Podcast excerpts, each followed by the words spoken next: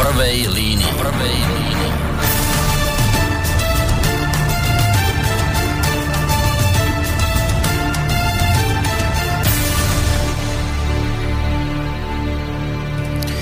Dobrý večer, vážení poslucháči. Niektorí z vás možno v tejto chvíli prekvapení, že počujete práve zvučku tejto relácie, pretože tí, ktorí počúvate naše rádio pravidelne, viete, že tradične sa v tomto štvrtkovom čase o 20. hodine 30. minúte schádzame pri počúvaní relácie Dualog, teda relácie, ktorá prioritne mapuje české spoločensko-politické problémy, respektíve otázky.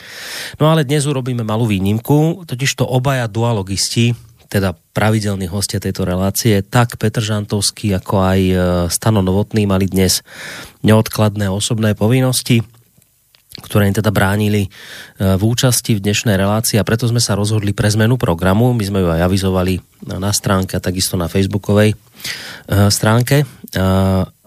Takže bude zmena programu.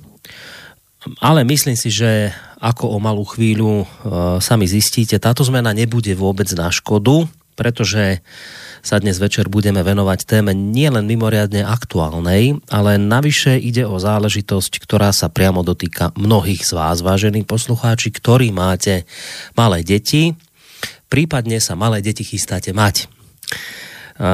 Stalo sa to ešte niekedy, niekedy koncom minulého roka, keď vládni predstavitelia schválili zmenu, podľa ktorej bude predprimárne vzdelávanie, teda ľudovo povedané škôlka, povinná pre deti od 5 rokov. Povinnosť absolvovať predškolskú prípravu by tým pádom e, mali a bola by vlastne zavedená rok pred začiatkom povinnej školskej dochádzky, takže preto hovoríme o tých 5 rokoch veku dieťaťa. Na presadenie tejto zmeny je však nutná novelizácia príslušnej legislatívy, no a práve táto otázka zmeny legislatívy sa dostala na aktuálnu schodzu parlamentu.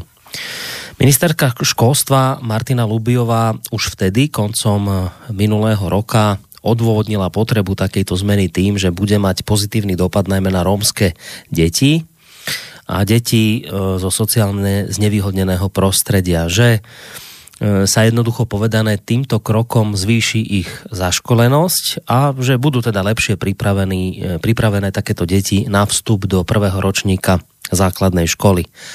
Zároveň rezort hovoril aj o tom, alebo teda očakáva, že sa týmto opatrením zlepšia aj výsledky žiakov v medzinárodných testovaniach, kde teda podľa rezortu zaostávame. E, tá norma, ktorá ja vlastne ani neviem, či v prvom, či v druhom čítaní je to také nejasné. Iste nás dnes v tomto smere zorientuje dnešný host, ktorého malo chvíľu privítam. Táto norma e, by mala vstúpiť do platnosti od septembra budúceho roka. Ale treba povedať, že nejde o žiadnu nejakú novinku alebo novú myšlienku. Už v roku 2007 hovoril o potrebe zavedenia povinnej predškolskej dochádzky vtedajší minister školstva Dušan Čaplovič. On rovnako ako dnes pani Lubiová. On rovnako už vtedy argumentoval tým, že by to mohlo pomôcť najmä pri vzdelávaní rómskych detí. No ale úrad ministra Jana Mikolaja napokon v minulosti upustil od tohto zámeru, lebo by to podľa neho bolo príliš drahé. Posledný ročník škôlky navštevuje na Slovensku približne 76,5% detí, Momentálne je to ale je to, je to nepovinné. No a práve toto spovinnenie, ak by som to tak mohol povedať, sa aktuálne nepáči nielen opozícii, ale aj niektorým mimovládnym organizáciám. No a treba povedať, že do boja, ak to tak teda môžem povedať, možno trošku prehnane, ale dobre, do boja proti povinnej škôlke od 5 rokov sa zapojila okrem iných aj Aliancia za rodinu, ktorá v tejto súvislosti spustila už aj petíciu. Som dnes pozeral na tú ich stránku, tak aktuálne nejak ráno to ešte tak bolo, že e, pod túto petíciu sa podpísalo doteraz približne 6,5 tisíc ľudí.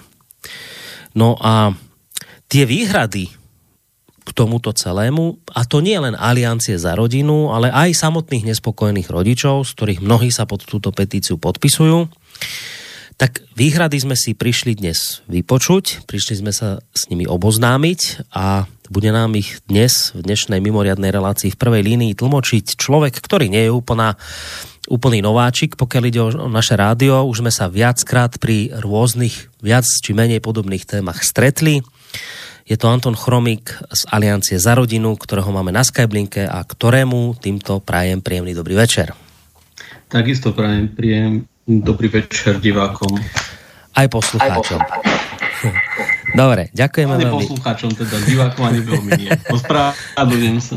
Dobre.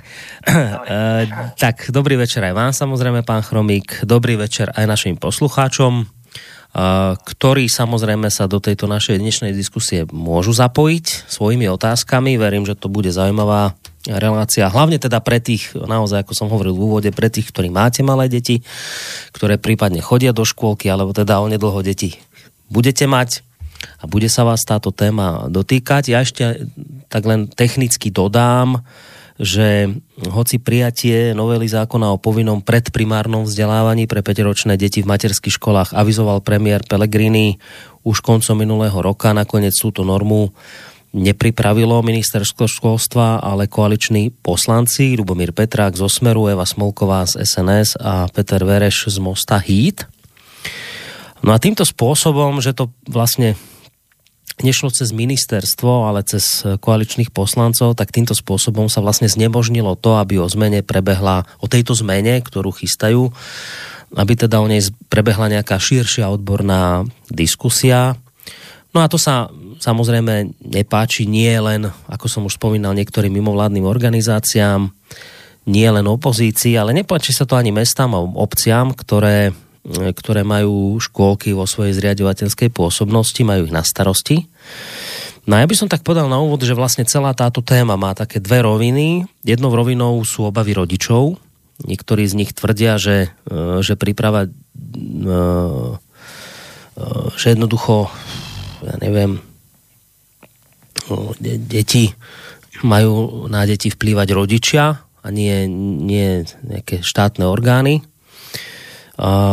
že majú byť teda plne v kompetencii rodičov výchova. No a tá druhá rovina, to sú obavy miest a obcí, ktoré zase tvrdia, že im chýbajú kapacity na to, e, na to, aby mali kam takéto deti v prípade povinnej predškolskej dochádzky umiestniť. No a my dnes začneme, začneme tou prvou rovinou, tými rodičmi, ktorí teda hovoria o tom, že príprava dieťaťa pred vstupom na základnú škola, školu má byť plne v ich kompetencii.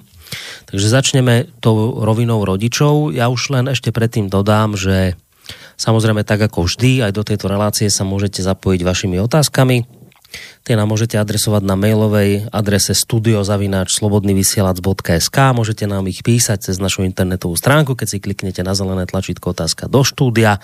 Alebo je tu potom aj číslo 048 381 0101.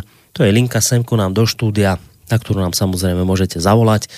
A buď položiť otázku môjmu dnešnému hostovi, alebo vyjadriť názor tejto téme. Ja som videl, že sa zo pár názorov Eh, zrodilo aj, aj na našej facebookovej stránke, takže samozrejme v tejto relácii ich budem tlmočiť. No tak poďme na tú, na tú, na tú prvú rovinu, na, na tú rodičovskú. Keď sa pán Chromik pozriem do tej dôvodovej správy k novele školského zákona, tak sa tam doslovne uvádza toto, že nie je na svoj vôli zákonného zástupcu dovršením veku určeného školským zákonom, či dieťa začne chodiť do materskej školy alebo nie. Že nie je to na svoj voli zákonného zástupcu, teda na svoj voli, povedzme, v tomto prípade väčšinovo rodičov, ale že by o tom mal rozhodovať štát. Tak predpokladám, že vy s takouto formuláciou ani náhodou nesúhlasíte.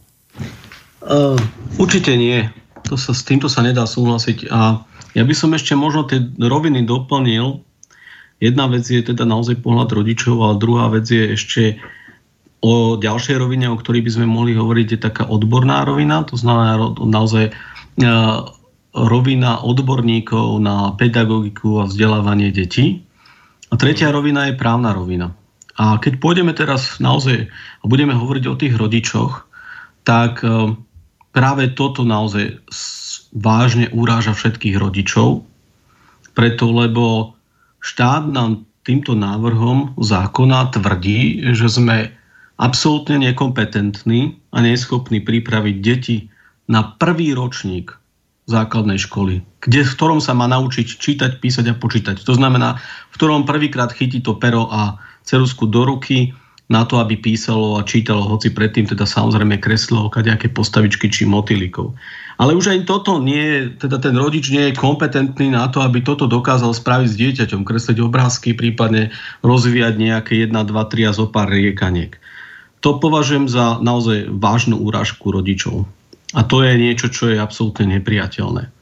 Hovorenie pri výchove a vzdelávaní rodičov, ktorí porodili matky, ktoré porodili toto dieťa, rodičia, ktorí sa mu venovali od jeho počatia cez narodenie, starostlivosť o neho, hovoriť o tom, že to je svoj vôľa rodičov. To je veľmi, absolútne povedal by som, e, no je to nehorazné, to si povedzme otvorene, takýmto spôsobom štát nemá čo právo komunikovať, hlavne nie vtedy, keď je tu ústava, ktorá hovorí o tom, že výchova dieťaťa je právom rodičov. To nie je svoj vôľa, my máme na to podľa ústavy právo. A samozrejme je to naša aj povinnosť, aby sme to dieťa vychovali tak, ako treba. Ale v každom prípade naša ústava hovorí o tom, že toto je naše právo. Nás. Tí, ktorí to dieťa naozaj počali z lásky a ktorí ho najviac milujú. Kto najviac miluje to dieťa? Ak nie rodičia. Všeobecne teraz hovorím, samozrejme môžu sa nastať prípady, ktoré sú vynimočné a ktoré nie sú dobré a ktoré treba odsúdiť. Ale v skutočnosti ten zákon je postavený práve preto, lebo rozhoduje vždy ten, ktorý najviac miluje. A to rozhodujú rodičia, alebo tí najviac milujú. Bez ohľadu na to, že možno, že budú, budú menej odborne zdatní a tak ďalej, ale vždy sa snažia nachádzať dobro dieťaťa. Preto vlastne ústava dáva toto právo rodičom. Mm. Tak toto bolo odjak živá. Nie, že ústava ho dala. Ústava iba rešpektuje to, čo je prirodzené v nás to nie je nejaké právo, ktoré nám dodala nejaká ústava. Reálne to týmto právom, prirodzeným právom disponujú rodičia bez ohľadu na to, či to nejaká ústava alebo tento štát bude. Ešte predtým, ako tento štát vznikol, tieto, tí rodičia mali na toto právo, prirodzené právo, ktoré im vyplýva z toho, že toto dieťa počali a že v zásade sa len starajú preto, lebo sa narodilo a je tu na svete. A má otca a mamu. Toto nám nemôže nikto vziať. No ja som vám veľmi vďačný, že ste to ešte rozšírili o tie ďalšie dve roviny, o tú odbornú a potom aj právnu.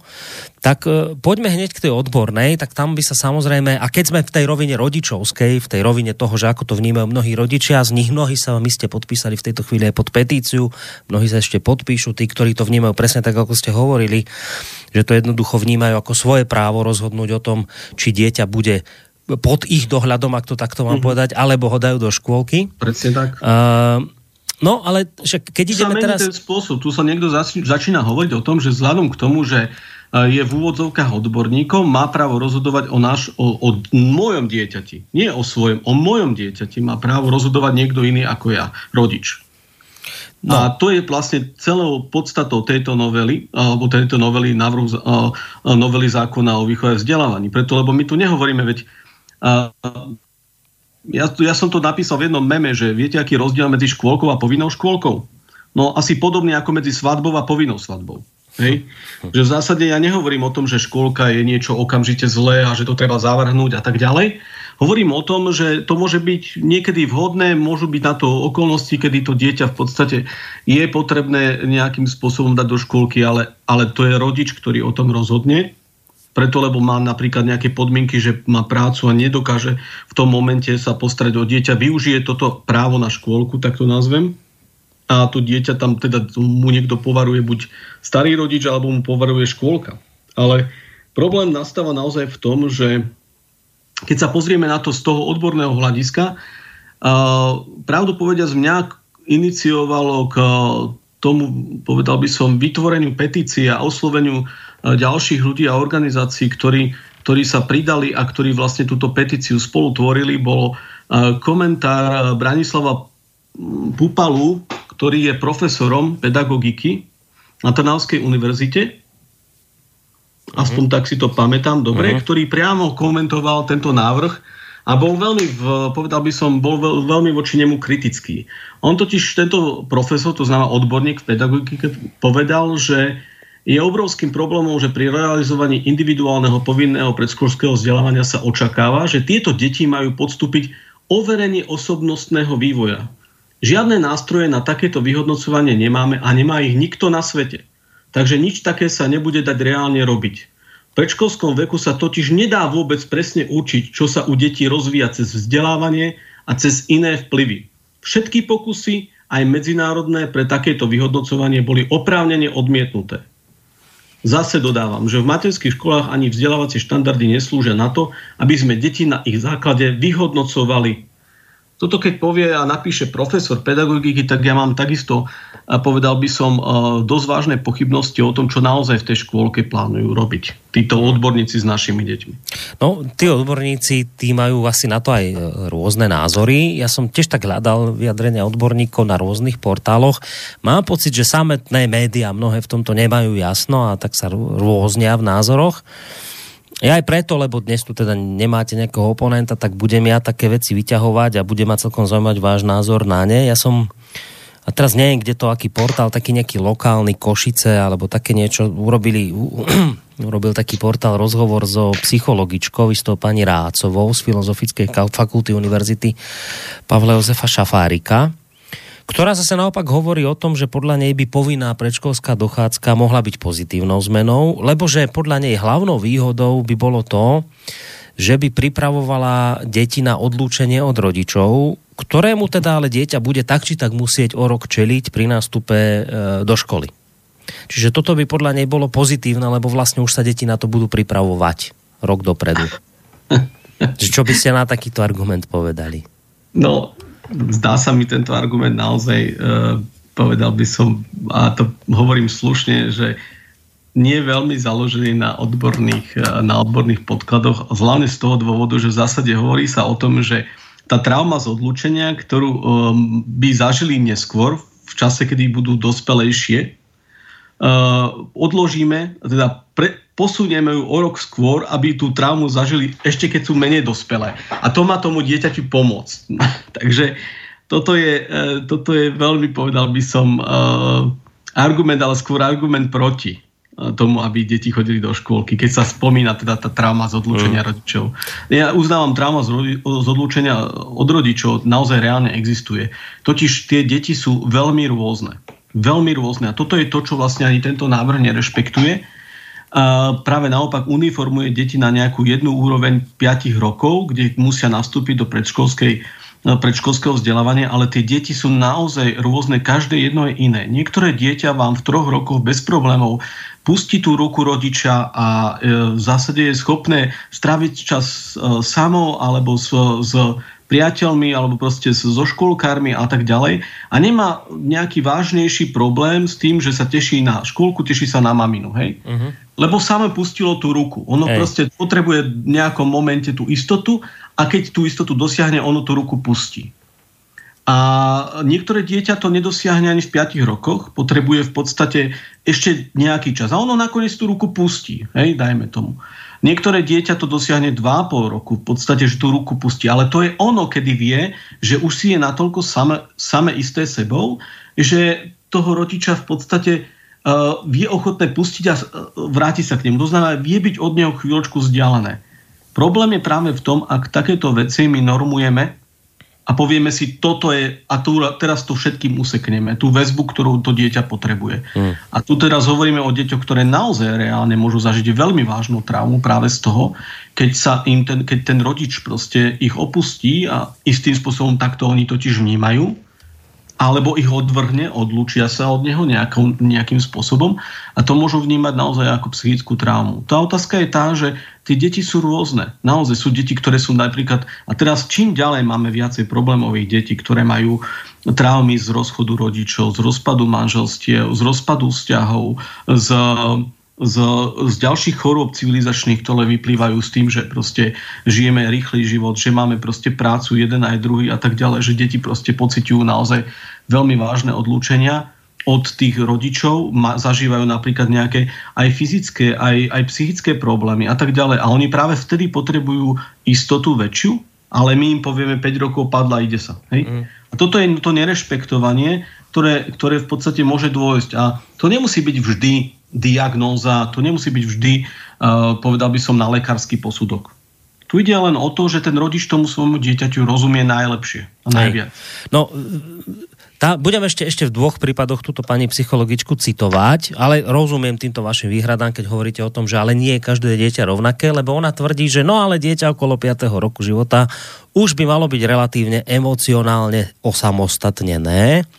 Čiže by malo mať určitú dobu vydržať, bez, že by už malo byť schopné no. vydržať istú dobu bez matky. No, ale čo tam ona potom dodáva, že ale dobré, že ona si tiež akože uvedomuje, že sú tie prípady rôzne, tak zároveň dodáva, že ale iste, že ak majú niektoré matky pocit, že im je týmto spôsobom odopierané právo starať sa o ich dieťa, mali by existovať nejaké výnimky, v ktorých by matka teda mohla dať posúdiť svoje dieťa odborníkom a psychológ by mal byť teda podľa tejto pani e, dostatočne erudovaný na to, aby posúdil, či takéto dieťa je zrelé na škôlku alebo nie je.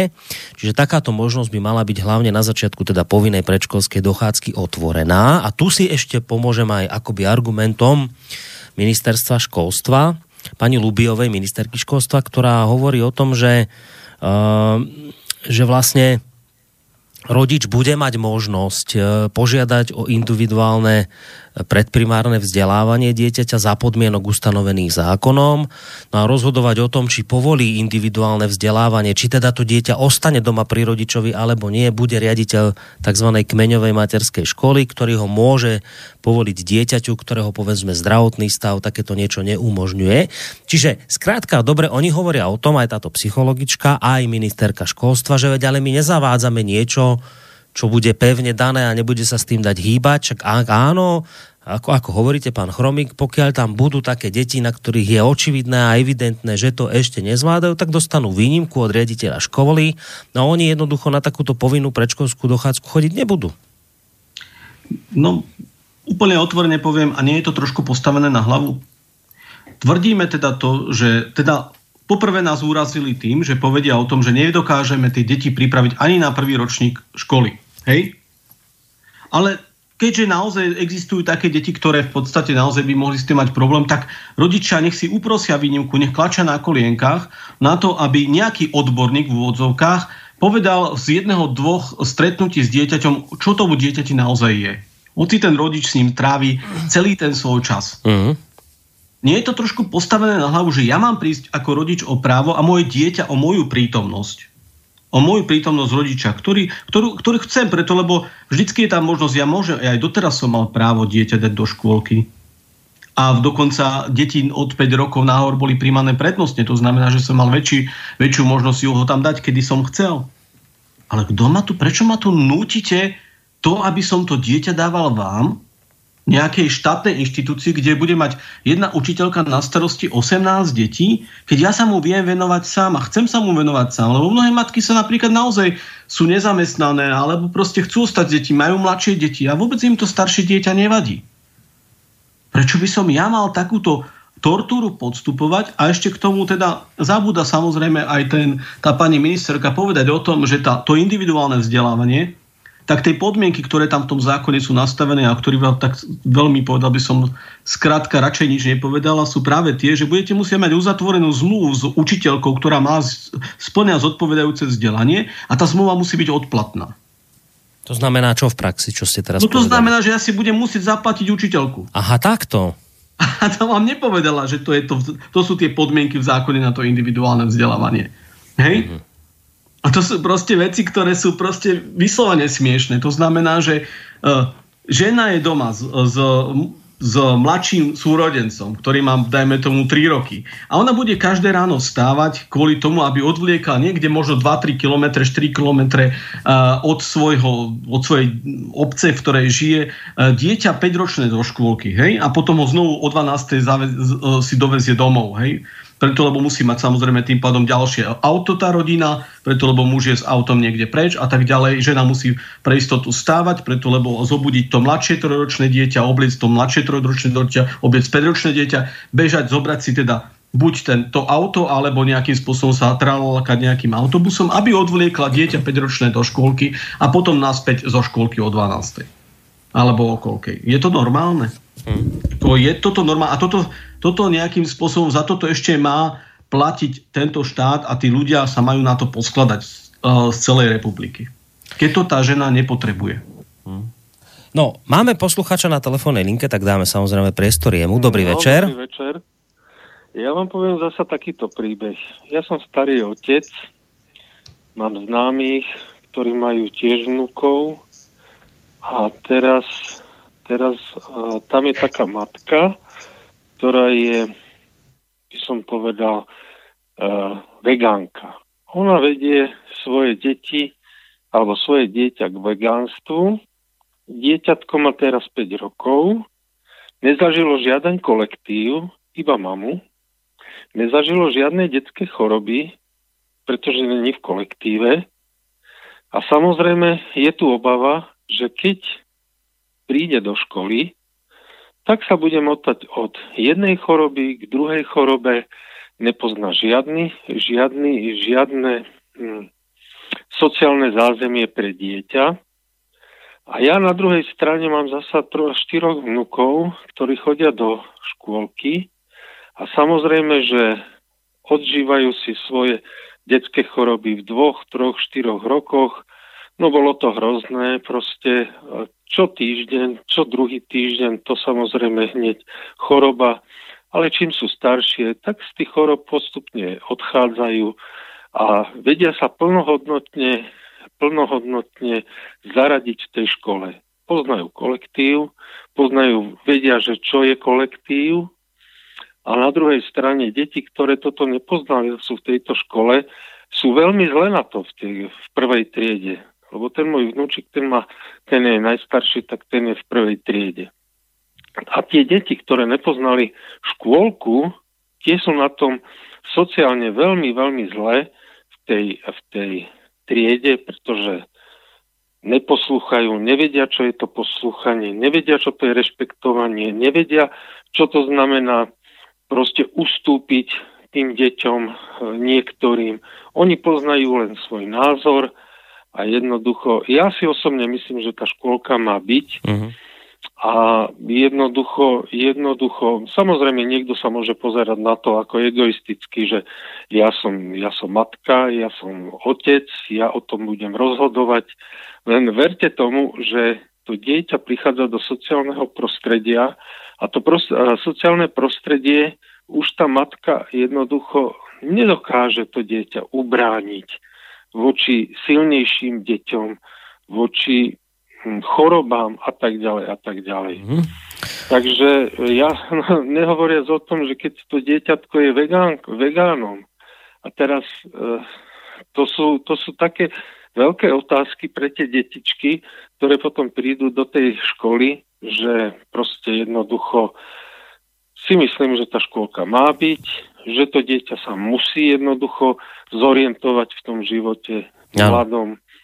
A toto je všetko, čo som... Dobre, takže z toho, čo ste povedali, očividne teda vychádza, že vy ste jednoznačne priaznivec povinnej predškolskej dochádzky, ano, minimálne rozhodne. teda od toho 5. roku. Rozhodne. Odvodnili ste to konkrétnymi argumentami, ideme si vypočuť pro, asi podľa všetkého protiargumenty pána Chromíka, takže ja. ďakujeme za telefonát, samozrejme môžete sa zapojiť opäť, keď budete cítiť potrebu aj ďalší poslucháči, majte sa pekne do počutia. Tak, pán Chromík, sociálne prostredie a choroby tu boli. A potom ešte samozrejme tá tretia vec, ako by som to povedal diplomaticky, nejaké také špecifika rodičov, že si nejak takto dieťa, viete, vedú spôsobom, ktorý je ťažko udržateľný, ako nejaké vegánstvo a takéto veci, že tam vidí poslucháč uh, takú záchranu dieťaťa trošku v rámci tej povinnej školskej, predškolskej dochádzky? Ja by som to videl tak a povedal by som to toľko poslucháčovi, že uznávam to, že, že, že rodičia sú rôzni. A môžu byť aj rodičia, ktorí nie sú, dajme tomu, vhodní. Ale tu ide o to, že tu sa stanovuje princíp. Poslucháč hovorí o tom, že teda povinná školská dochádzka je dobrá bodka od 5 rokov, je super vec a tak ďalej. Nikto mu jeho názor neberie, a môže uh, svoje dieťa dať do škôlky, keď si myslí, že tá škôlka ho vychová lepšie, ako ho vychová, dajme tomu, jeho dcéra alebo jeho syn, alebo v zásade, že tá kombinácia škôlky, ktoré, ktoré má kolektív a tak ďalej, je, je preto, preto dieťa lepšia. Tomu nikto neberie. Ale prečo núti tých, ktorí v zásade takéto niečo využiť nechcú? Prečo, to, prečo by tam... Ten argument je slabý v tom, že že dieťa, dieťa v podstate, mám takúto skúsenosť, takto to je. Hej? Ja mám skúsenosť napríklad to, že mám 5 synov a žiaden z nich nemal problém s nejakým kolektívom a z nebol drzý a tak ďalej. Práve naopak hovorili ešte v čase, kedy, kedy tie deti nastupovali do školy, že v zásade, že tie deti sú vychované dobre. To znamená, že ja si skôr myslím to, že tá, e, tá skutočnosť, to, či dieťa chodí do školky alebo nechodí do školky, nie je nosná preto, či to dieťa je alebo nie je vychované. Viac menej to všetko je samozrejme, že tak, ten kolektív ako taký, no vstup do toho kolektívu je vždy nejaký a ten kolektív v zásade sa nejakým spôsobom vyformuje v tej prvej triede. Ako tvárenie sa o tom, že sa musí vyformovať o rok predtým, nevidím na to nejaký dôvod a význam. Hej, preto, lebo to je naozaj len o tom, že povedzme si, prečo 5 rokov. Prečo potom nie 4 roky? Prečo nie 3 roky, tak ako je to vo Francúzsku? Hej? Prečo nie povinná škôlka od troch rokov? Od dvoch. Prečo nie? A povieme si, že tak tam už nie, tak to je potom také nejaké trošku arbitrárne rozhodnutie a rozhodovanie, že kedy ten rodič ešte môže rozhodnúť a kedy nie. Veď ten rodič naozaj môže urobiť aj zlé rozhodnutie. To nikto nehovorí, môže byť naozaj to, že vegánstvo môže tomu dieťaťu, dajme tomu, poškodiť, alebo, alebo nie, ja neviem, proste ja to nebudem teraz komentovať. Ale fakt je ten, že e, čo teraz, akože spravia z toho, z toho dieťaťa mesožravca v tej škole alebo škôlke za ten rok? Alebo ten rok predtým, predtým, keď je v škôlke, tak z neho spraví nejakého mesožravca a už keď príde do školy, tak už teda bude to, už, už, to, už to vegánstvo nechá? Alebo to je, to je veľmi také, povedal by som, otázne. Mm. V skutočnosti je to, je to o tom, že, že proste ani, určite by ani poslucháč nechcel, aby rozhodovalo škol, štát, aby rozhodoval o tom, že či jeho dieťa, alebo teda jeho vnúčik pôjde a na akú školu pôjde. A chcel, aby o tom rozhod- určite by chcel, aby o tom rozhodoval, dajme tomu, aby o tom rozhodovala jeho, jeho dcera, teda o tom, svoj, o tom vnúčikovi, alebo dcera a, a teda jej manžel. Určite by napríklad chceli vybrať tú škôlku svojmu synovi. Lebo napríklad sa môže stať, že tá spadová škôlka bude taká, že tam bude premiéra ľudí, deti, ktoré budú neprispôsobivé. Že tam bude naozaj veľmi veľká záťaž pre to dieťa. A čo potom spraví? Nebude mať možnosť preto, lebo to je školka je povinná. A možno, že nenájde miesto ak nebudú existovať iné, iné systémy, preto lebo tento systém sa pore, ukladá ako jeden jediný. Bodka nejaké alternatívy, čo sa týka súkromných škôl, ktoré by splňali, nesplňali prax, proste nejaké alternatívy na, na, na časti, to všetko tam v podstate už nie je možné. Mm. To je povinná škôlka, bodka. Rozšírila sa povinná školská dochádzka od 5 rokov. Môže si myslieť, že je to lepšie od 5 rokov mať ško- šk- povinnú školskú dochádzku v poriadku. Je to jeho, jeho názor, je to jeho rozhodnutie. Nie je problém. Ale tu sa teraz nebavíme naozaj o tom, že či je škôlka dobrá alebo zlá. My sa bavíme o tom, že povinná škôlka. Tak ako som povedal, rozdiel medzi škôlkou a povinnou škôlkou je asi takým ako medzi svadbou a povinnou svadbou. Mm. Proste keď vám je niečo nanútené, hoci to môže byť aj dobré, dajme tomu, tak to v podstate nemá dobré výsledky. No viete, to je uh, takto, že iste v tejto relácii zaznejú aj tie konkrétne veci, ktoré ste teraz hovorili, že povedzme bude rodič nútený, nútený niekde to dieťa umiestniť, čo z toho potom vychádza pre neho, čo v prípade, keď ho nikde neumiestní, aké sú za to pokuty a tieto veci, k tomu sa dostaneme. Ale keď sa bavíme teraz tak všeobecne o tom, tak tam, tam je ten princíp podľa mňa, kde, kde ťažko sa hľadá zhoda, lebo to je ten princíp toho, že že kedy má štát rozhodovať a kedy rozhoduje rodič. Možno to nie je adekvátny príklad, ale podobné diskusie sa vedú pri očkovaní kedy niektorí rodičia hovoria, že ale ja rozhodnem ako rodič, či si chcem dať dieťa zaočkovať alebo nie. A štát hovorí, že no nie, ale to nemôžeš ty o tom rodič rozhodovať, lebo do tohto ty až tak nevidíš. To jednoducho sú veci ako, ja neviem, že kom, tá, to celospoločenské zaočkovanie, no. že je potrebná istá úroveň a tak ďalej. Oni majú nejaké odborné argumenty na to a hovoria, že v tejto veci vám musíme akoby zobrať právo vás rozhodovať, že to musí prebrať štát, lebo tu ide o nejaký záujem dieťaťa. Toto som chcel povedať, to záujem dieťaťa. A teraz zoberiem telefón a po, počkajte chvíľu na linke. A teraz k tomu dodám, že ešte, ešte som raz chcel tú psychologičku vyťahnuť, tú pani Rácovú, kedy ona hovorí, že deti pri nástupe do školy by mali mať základné návyky, aby sa vedeli dobre adaptovať na školu A teda tá predškolská príprava by mala spočívať v nácviku jemnej motoriky, grafomotoriky, ktorá je pred prípravou na písanie.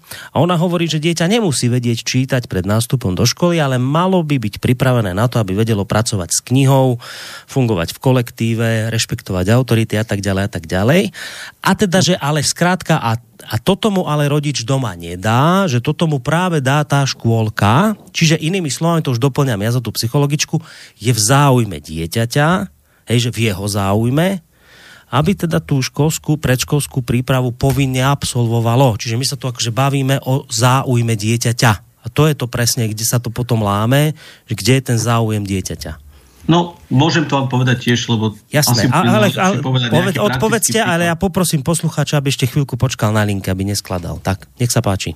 Praktický príklad. Uh, ani jedno z mojich detí nechodilo do škôlky. Hej? Ja som chodil do škôlky a mal som z toho rovnakú traumu, preto lebo moja mama bola učiteľka v materskej škôlke, ale nemohla byť samozrejme s nami. Jeden bol v jednej triede, druhý bol v druhej triede brat. A ja som doteraz pocitoval oddelenie od svojho brata, kedy vlastne v podstate celý deň sme sa nemohli spolu hrať, kvôli, kvôli škôlke a dokonca nemohol som byť s mamou a videl som ju, ak sa hrá s cudzými deťmi jo, na ihrisku niekde inde.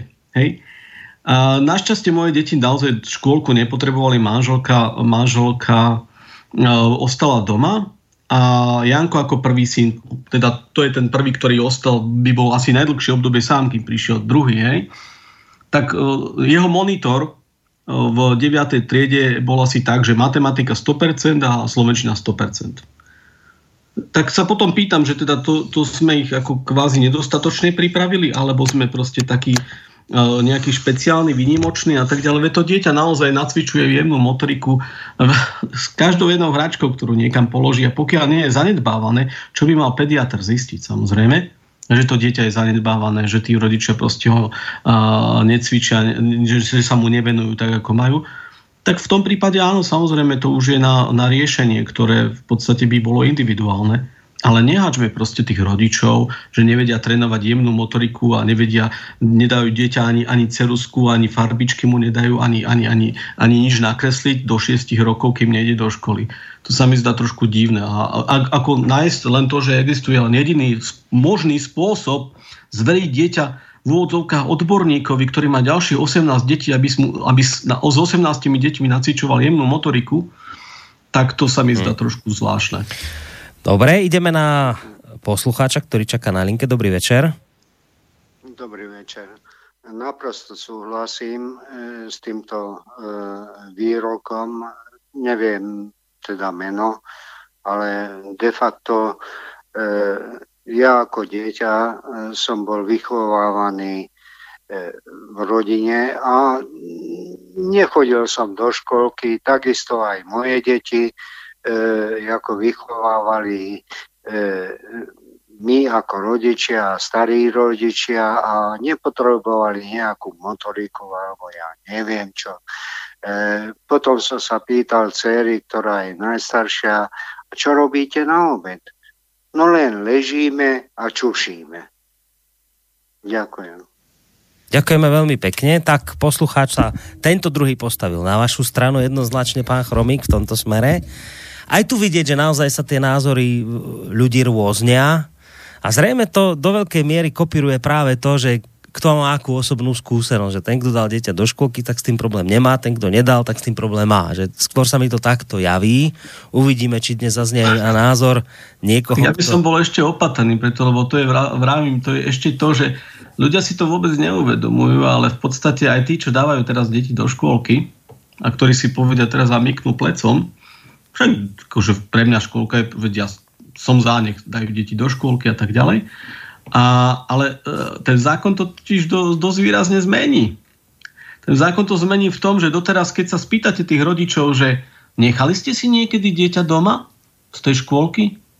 Oni vám povedali, jasné, keď potreboval som toto, tamto, keď sme išli hentam, keď sme išli na nejaký výlet, keď, sme, keď dieťa ostalo chore a len so soplíkom, tak hádam ho nebudem eh, vlačiť k doktorovi a odstať tam pol dňa. Keď videl som, že má len nejakú teplotu 37, tak som ho nechal doma. Toto všetko skončí. Preto, lebo pri povinnej škôlke za toto všetko sú tresty a pokuty.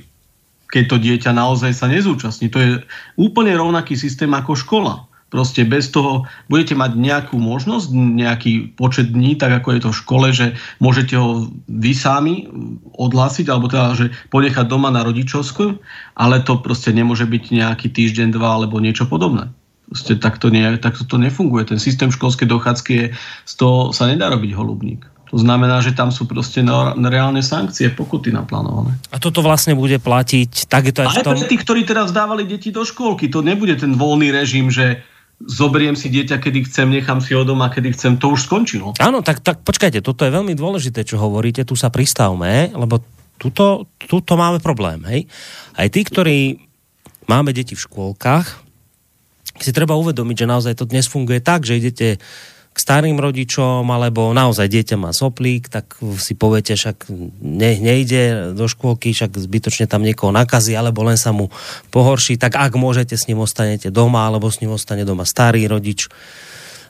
No ale, že, no pozor, ale teraz vy vravíte, že no a toto sa skončí, toto takto nebude už takáto dobrovoľno, že sa sami rozhodnete, lebo ak toto prejde, ak sa odklepne povinná školská, predškolská dochádzka od 5. roku, tak to bude vlastne, ak som to dobre pochopil, presne to isté, čo je dnes v škole, už keď dieťa sa dostane do školy, že ospravedlnenky, tieto veci, od doktora potvrdenia, a, že to jednoducho už takto bude.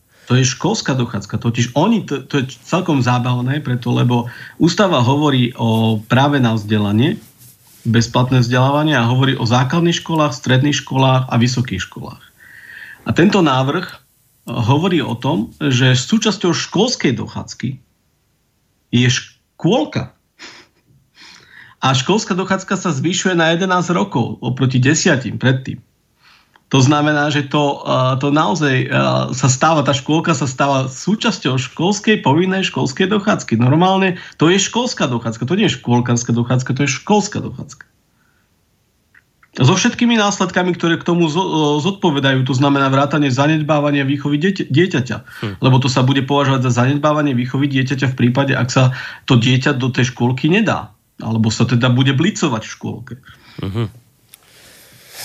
No tak tuto je prvý taký zásadný problém, o ktorom asi ľudia nevedeli. Možno ich to teraz zaskočilo, že fúha, počkať, tak ja môžem byť priaznivec povinnej školskej dochádzky, predškolskej dochádzky, ale pozor, lebo toto sa aj vás dotkne a teraz to funguje na nejakej takej naozaj dobrovoľnosti, či si to dieťa necháte, že každý, kto má malé dieťa, to veľmi dobre pozná že vy rozhodnete a iba zatelefonujete ráno do školky, že dieťa nepríde a je to vybavené, tak toto sa skončí podľa toho, čo hovoríte. Tak pozor, to je, to je vážny zásah, to nie je sranda.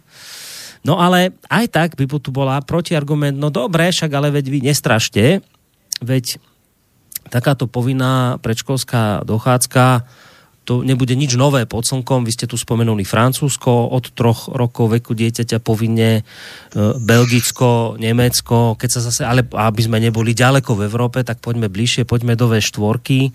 No tak e, v Maďarsku je povinná škôlka od troch rokov, v Českej republike od štyroch, Polsku je povinný aspoň jeden rok predškolskej dochádzky.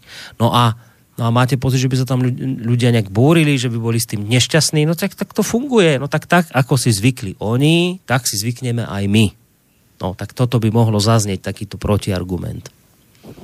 Môže zaznieť, v každom prípade to je, to každý má právo na svoj názor a v, jedno, v jednom smere ešte posluchačovi, ktorý v podstate hovoril ako prvý, by som tiež odkázal s tým, že teda je pravdou aj to, že tá, no, tie deti si uh, tie také detské choroby v prvom ročníku a hlavne my ako rodina, ktorí sme nechodili vôbec do tej uh, školy v prvom ročníku a tým, že sme boli uchránení naozaj od všetkých detských chorób prvých 6 rokov, čo nám dosť pomohlo aj tomu dieťaťu, lebo predsa len keď deti chytia detské choroby v staršom veku, je to lepšie ako keď ich chytia v mladšom veku, vtedy sú proste oveľa nachylnejšie tie deti uh, trpieť tak sme si naozaj prekonali v tom prvom ročníku, keď začalo prvé dieťa chodiť do školy, a tie tradičné choroby so všetkými. Preto, lebo on doniesol naozaj zo školy tie klasické detské choroby a pochorili sme celá rodina a znovu, a znovu kolečko a tak ďalej. Ale to by nás bolo čakalo asi o rok skôr, no to je pravda. To znamená, že tomu sa človek nevyhne, a fakt je ten, že ochorili tým pádom aj súrodenci v doma, to znamená, my sme si tie kolečka odgrgali ale to, sa, to, je, to je normálne, to je prirodzené. Ja by som z toho zase takú vedu nerobil, že či to človek zvládne rok predtým, alebo rok potom, alebo, lebo tie choroby naozaj chodili nie len v prvom ročníku, ale aj v druhom, aj v treťom. Proste, tak jak deti prichádzali tie všetky, povedal by som, tie epidémie, keď chodili, tak chodia proste reálne aj po škole. To znamená, mm. že sú predsa len aj v tých školách, bez ohľadu na to, že deti chodili do škôlky, tak sú aj chrípkové prázdniny, aj ďalšie veci. To znamená, že tie deti sú není až tak imunizované, že keď som chodil do školky, tak už tie choroby nedostanem. Dostane ich aj neskôr. A čo sa týka tých ostatných uh, krajín, o ktorých sme sa teraz bavili, ja to vnímam ako veľké nebezpečenstvo a mohol by som hovoriť o takom trošku pozadí tejto záležitosti, ak môžem. Môžete, máme poslucháča na linke, tak len poprosím, aby, aby počkal. Alebo robme takto, že Alebo zoberieme poslucháča. Snažíme, snažíme sa mu odpovedať, aby nečakal dlho. Hej, dobre, tak zoberieme poslucháča a potom sa ešte vrátime k týmto krajinám, kde to už teda funguje. Tak dobrý večer. Eh, ahoj Boris Marian, ja kľudne počkam. Ešte. Ahoj Marian, nie, alebo, ale, nie, kľudne, kľudne povedz, čo si ty myslíš, daj názor alebo otázku. takže kľudne počkam, kľudne počkam. Dobre, tak počkaj, tak poslucháč chce silou mocou počkať, tak čo by sme mu my neurobili, aby sme... dlho. Urobíme, urobíme mu radosť, tak nech teda čaká, keď chce čakať. Tak poďme na tie krajiny, ktoré som spomínal.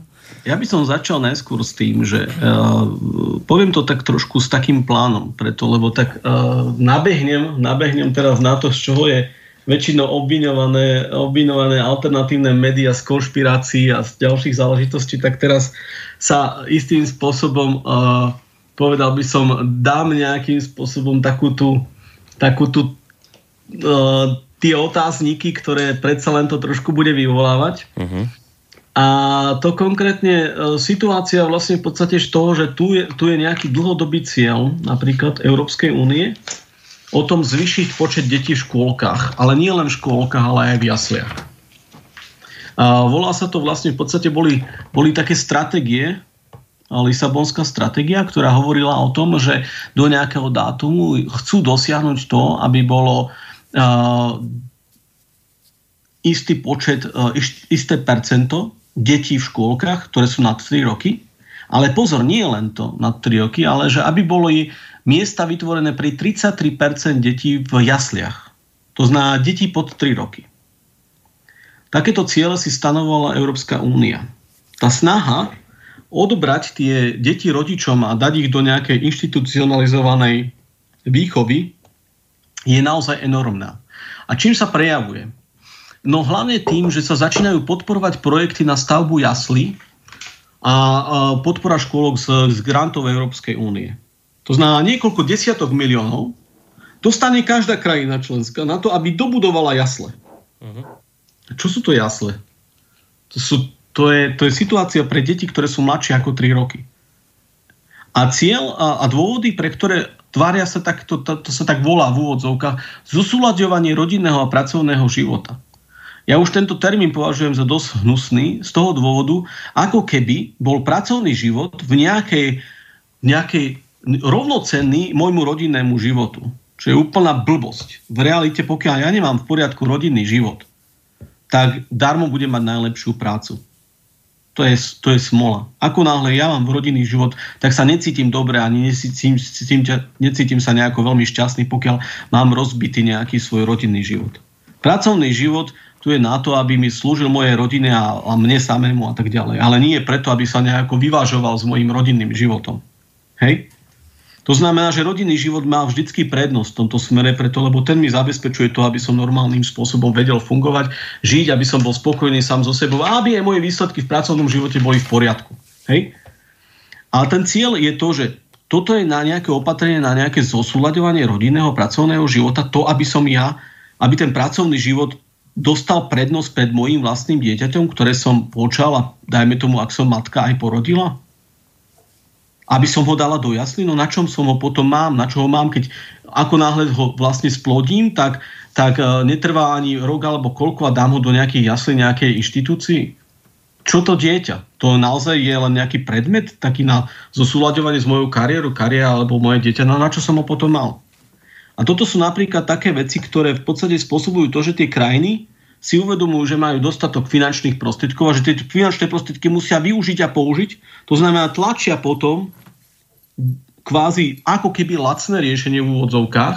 Všetci dostanete všetko zadarmo, dostanete zadarmo škôlky, jasle, všetko budete mať a tak ďalej.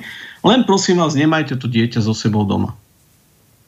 Ale to v podstate je následne degradácia celého toho rodinného života. Preto, lebo pokiaľ tomu dieťaťu nedám sám seba, seba, naozaj svoju lásku, tak domu ju dá nejaká pani učiteľka zamestnaná, a ktorá za to berie, berie peniaze, ona mu dá to, čo vlastne mu vie dať zo svojich osobnostných predpokladov, ale, ale to, to nie, ona ho neporodila to dieťa. Ona je proste, tak keď je dobrá žena, keď sa snaží, tak mu dáva dobro, keď je možno horšia, tak mu nedáva toľko dobrá. Mm. To je proste rozdielne veľmi. Ale problém je v tom, že v princípe, že vôbec niekto podporuje mm. namiesto rodiny, rodičovstva v čase, kedy máme demografickú krízu, kedy vymierame ako národ, tak podporujeme to, aby tie matky čím skôr odchádzali od detí a išli mm. pracovať. Dobre, toto je druhá veľmi dôležitá vec, na ktorú ste teraz poukázali. Pri tejto sa musíme pristaviť, ale zoberieme teraz Mariana, ktorý čakal. Tak poď. Dobrý večer, prajem pán Chromík. D- d- ahoj, Boris. Ahoj. Ja by som chcel povedať jednu poznámku. E, moja manželka je učiteľka na základnej škole, je učiteľka druhého stupňa, ale od kolegyň vie, aké sú problémy z prvého stupňa so žiakmi, ktorí sú sociálne marginalizovaných skupín. A ja by som chcel navrhnúť, že neodmietať teda to, to prijatie detí do, do škôlky, ale navrhol by som tak, že zasadiť sa o to, aby bol urobený nejaký filter, kvázi, nejaký psychologický pohovor vo veku 5 rokov a jednoducho, keď to dieťa má tie predpoklady, tak do škôlky nemusí ísť, ale keď tie predpoklady nemá, bavím sa vyslovene o sociálne marginalizovaných skupinách, ktoré, ktoré nevedia pomaly ani rozprávať po slovensky, nie to ešte, že naje sa s príborom a tak ďalej, tak jednoducho akože je tam povinná školská pri, e, predpríprava, pretože prichádzajú do školy a oni sa oni nevedia použiť sociálne zariadenie. Kvôli tomu to možno, že by nebolo zle. Ale postavené z inej strany, akože nejaký pohovor s psychologom, filter, áno, ty na to máš, OK, tebe sa rodičia venovali, dobre, ok, nechceš do školky, nemusíš, ale ty na to nemáš, tak jednoducho je to mm. Dobre, Marian, ďakujeme pekne za tento telefonát. Aj sa pekne, zatiaľ. A ak, Dobre, ak, večer, ak tak samozrejme ho zavolaj opäť a toto je samozrejme výzva e, k ďalším poslucháčom 048 381 0101 alebo teda maily na adresu studiozavinačslobodnyvysielac.sk alebo cez našu stránku, cez zelené tlačítko otázka do štúdia. To, čo teraz Marian hovoril, ja na to samozrejme myslím, to je ďalší rozmer tejto témy, ku ktorému sa dostaneme po pesničke, ale ešte zatiaľ k tomuto nejdime. Ja sa chcem pristaviť pri tej, pri tej inej veci, ktorú ste hovorili pred telefonátom, a síce o tom, že jednoducho to európske krajiny tlačia na to, aby sa budovali škôlky, jasle a tak ďalej. Z toho dôvodu nebudem to po vás opakovať, len poviem, že ako jeden z argumentov ministerstva školstva pre zavedenie povinnej dochádzky je ten, keď, keď teda mesta a obce sa búria, že však ale veď my na to nemáme peniaze, tak ministerstvo hovorí, No veď ale zabezpečíme priestorové kapacity, lebo to zrealizujeme predovšetkým z integrovaného regionálneho operačného programu Ministerstva pôdohospodárstva, ktoré vyčlenilo peniaze na tento účel v eurofondovej výzve. Použiť by ste mali na výstavbu nových škôlok, rozširovanie už existujúcich objektov, ich stavebno-technické úpravy spolu s areálmi, obstaranie materiálno-technického vybavenia, zvyšovanie energetickej hospodárnosti budov. No a teraz dôležitý, fakt, dôležitý údaj. Očakávame, že pôjde o navýšenie o 8 až 10 tisíc miest. Náklady na zabezpečenie povinného predprimárneho vzdelávania bude ako obvykle znášať štátny rozpočet a zriadovateľia materských škôlok. A teraz, k tomu, čo ste hovorili.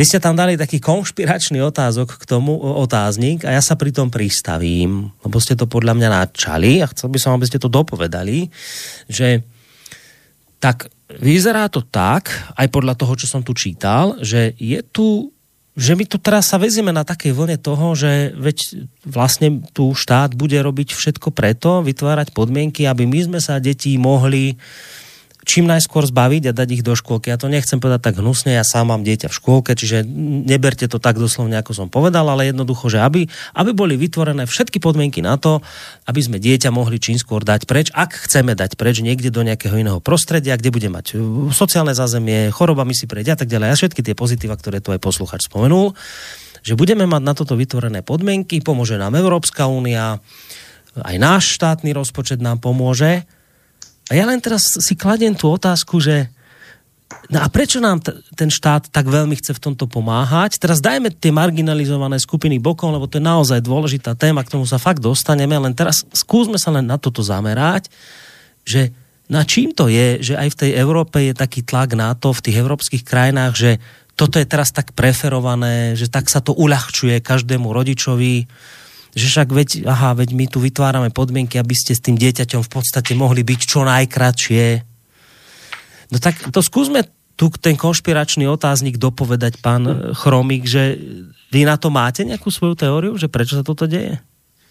Tak nemám len teóriu, v zásade som to tak povedal skôr s úsmevom, povedal by som preto, lebo je to proste zrejme, hej. E, škôlky ako také, poviem to iné, z iného uhla. E, každá jedna diktatúra, každá jedna ideológia sa snažila vždy dostať k čo najmenším deťom. Preto, aby ich mohla prevychovať. Aby mohla nejakým spôsobom na nich pôsobiť. To je proste cieľom to vždy bolo cieľom každej jednej diktatúry, či už nacistickej, ktorá začala so škôlkami, takisto a snažila sa čo najviac, aby boli deti v škôlkach. Nemali takú úroveň zaškolenosti, ako máme my na Slovensku samozrejme, a či už komunistov, ktorí v podstate chytili a, a vyhnali všetky matky k, do továrny a tak ďalej a potom vlastne v podstate uh, zariadili tento systém, systém škôlok a jaslí a tak ďalej a spravili ho v podstate absolútne bežným a normálnym na Slovensku a v okolitých krajinách.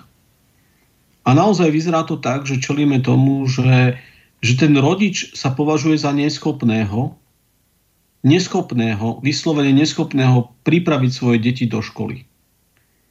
A viac menej sa takto vyfarbuje, vždycky sa vyfarbuje ten rodič v týchto farbách tých negatívnych, to znamená to, čo je v podstate výnimkou, lebo v podstate máme napríklad 65 tisíc detí, ktoré by do tej škôlky mali ísť, ale tých problémových je okolo 7 tisíc. Hej? Teraz, keď hovoríme o tých marginalizovaných skupinách. Hej? Ale v podstate stále vidíme, že tá výnimka sa predkladá ako pravidlo, ten problém, ktorý tu nastal, sa vlastne rieši ako pravidlo. A vždy je problém práve v tom, že na začiatku vždy musí prísť nejaký taký obrad, že navyknete si na niečo, hej, ktoré sa javí, že to je vaše právo a tak ďalej, niekto vám dá niečo zadarmo, alebo prípadne škôlku a tak ďalej a vy máte možnosť nejakým spôsobom žiť svoj život a tak. Ale potom sa z toho stane povinnosť a po zavedení tej povinnosti, lebo vy si ľahko zvyknete na ten, povedal by som, na ten systém, tak nastáva naplnenie, teda nastáva ten ďalší program, ktorý sa tej škôlke ponúka. A už sú tu rozhodnutia európskych súdov, ktoré hovoria o tom, že vy nemáte ako rodič právo ovplyvniť obsah povinného vzdelávania. Pokiaľ je dobrovoľné, tak viete to dieťa povedať, no tak do takéto škôlky kde je nejaký detský kútik s nejakými sexuálnymi hračkami, moje dieťa chodí nebude. Hej, napríklad. A, ale ak to bude povinná, povinná škôlka a povin, súčasťou povinného vzdelávania, tak veľmi si nepomôžete. A to sa, môže, to sa deje vždy postupne. A teraz, keď povieme, poviete si, že prečo tu strašíte nejakou sexuálnou výchovou v škôlkach, veď to je nezmysel a tak ďalej a tak ďalej, No až taký nezmysel to nie je, keď si poslucháči môžu nájsť napríklad príručku Svetovej zdravotníckej organizácie regionálnej pobočky v Európe, štandardy sexuálnej výchovy v Európe, tak tie plány sú také, že už v čase, uh, už pri deti od 0 do 4 rokov sa majú učiť o sexualite a majú sa učiť napríklad o potešení, ktoré spôsobuje dotýkanie sa vlastného tela a o skorej detskej masturbácii majú objavovať svoje telo, svoje genitálie a tak ďalej, majú sa o týchto uči- veciach učiť, o tom, že aké sú teda neželané pocity na tele, želané pocity na tele. To je pri 0 až 4. Hej? Pri 4 až 6 sa takisto majú učiť tieto všetky veci, to znamená, že dokonca si majú konsolidovať svoju a, rodovú identitu. Pri 4 až 6 rokoch. A tieto všetky veci majú vlastne v podstate naplánované v rámci výchovy, že toto sú štandardy a o týchto veciach by ste mali deti učiť. Ale tam sa už potom nedá povedať nie. Preto, lebo ak je niečo povinné, tak bez ohľadu na to, no, že je to 5-ročné dieťa, no je to 5-ročné dieťa, ale je to povinná výchova, dovidenia. Že to považujete za skore, no ale vy to považujete ako rodič za skore, ale odborníci to považujú za v poriadku. Veď Svetová zdravotnícká organizácia to je veľmi silná odborná inštitúcia, nie? Tak čo vy, rodič, viete o nejakom tom sexuálnom vzdelávaní? Vy, vy ste neschopní v podstate. Toto je istým spôsobom taký odkaz, ktorý stále tam v pozadí niekde beží o tom, že vlastne v podstate čo vlastne vy o tomto môžete rozdovať, vy, ste, vy nie ste odborník, odborníkom je tu niekto druhý. A toto sú veci, ktoré proste už na západe bežia mnohé a ak, ak, sa to, ak sa takýmto spôsobom správajú, povedal by som, organizácie, ktoré istým spôsobom majú velikánsky vplyv, tak sa nemôžeme čudovať to, že pre nás tie povinné školky sú naozaj rizikový faktor. No, tak tým, čo ste teraz povedali, celá táto debata naberá úplne iný charakter. Pozerám na čas, že my by sme mali končiť, ale teraz iste chápete, že končiť nemôžeme ešte v tejto chvíli. Ak, ak teda môžeme, by sme ešte pokračovali. Ešte vládzete? Jasne. Dobre, takže vy vládzete. Ja potom, čo ste povedali, ako teda každý režim sa snaží dostať e, v podstate k čo najmladším občanom, tak e, nemal som to síce v pláne, lebo naozaj som nevedel, o čom dnes budete hovoriť, ale potom to, čo ste povedali, sa mi žiada pustiť následovná pesnička a po nej budeme v našej debate pokračovať.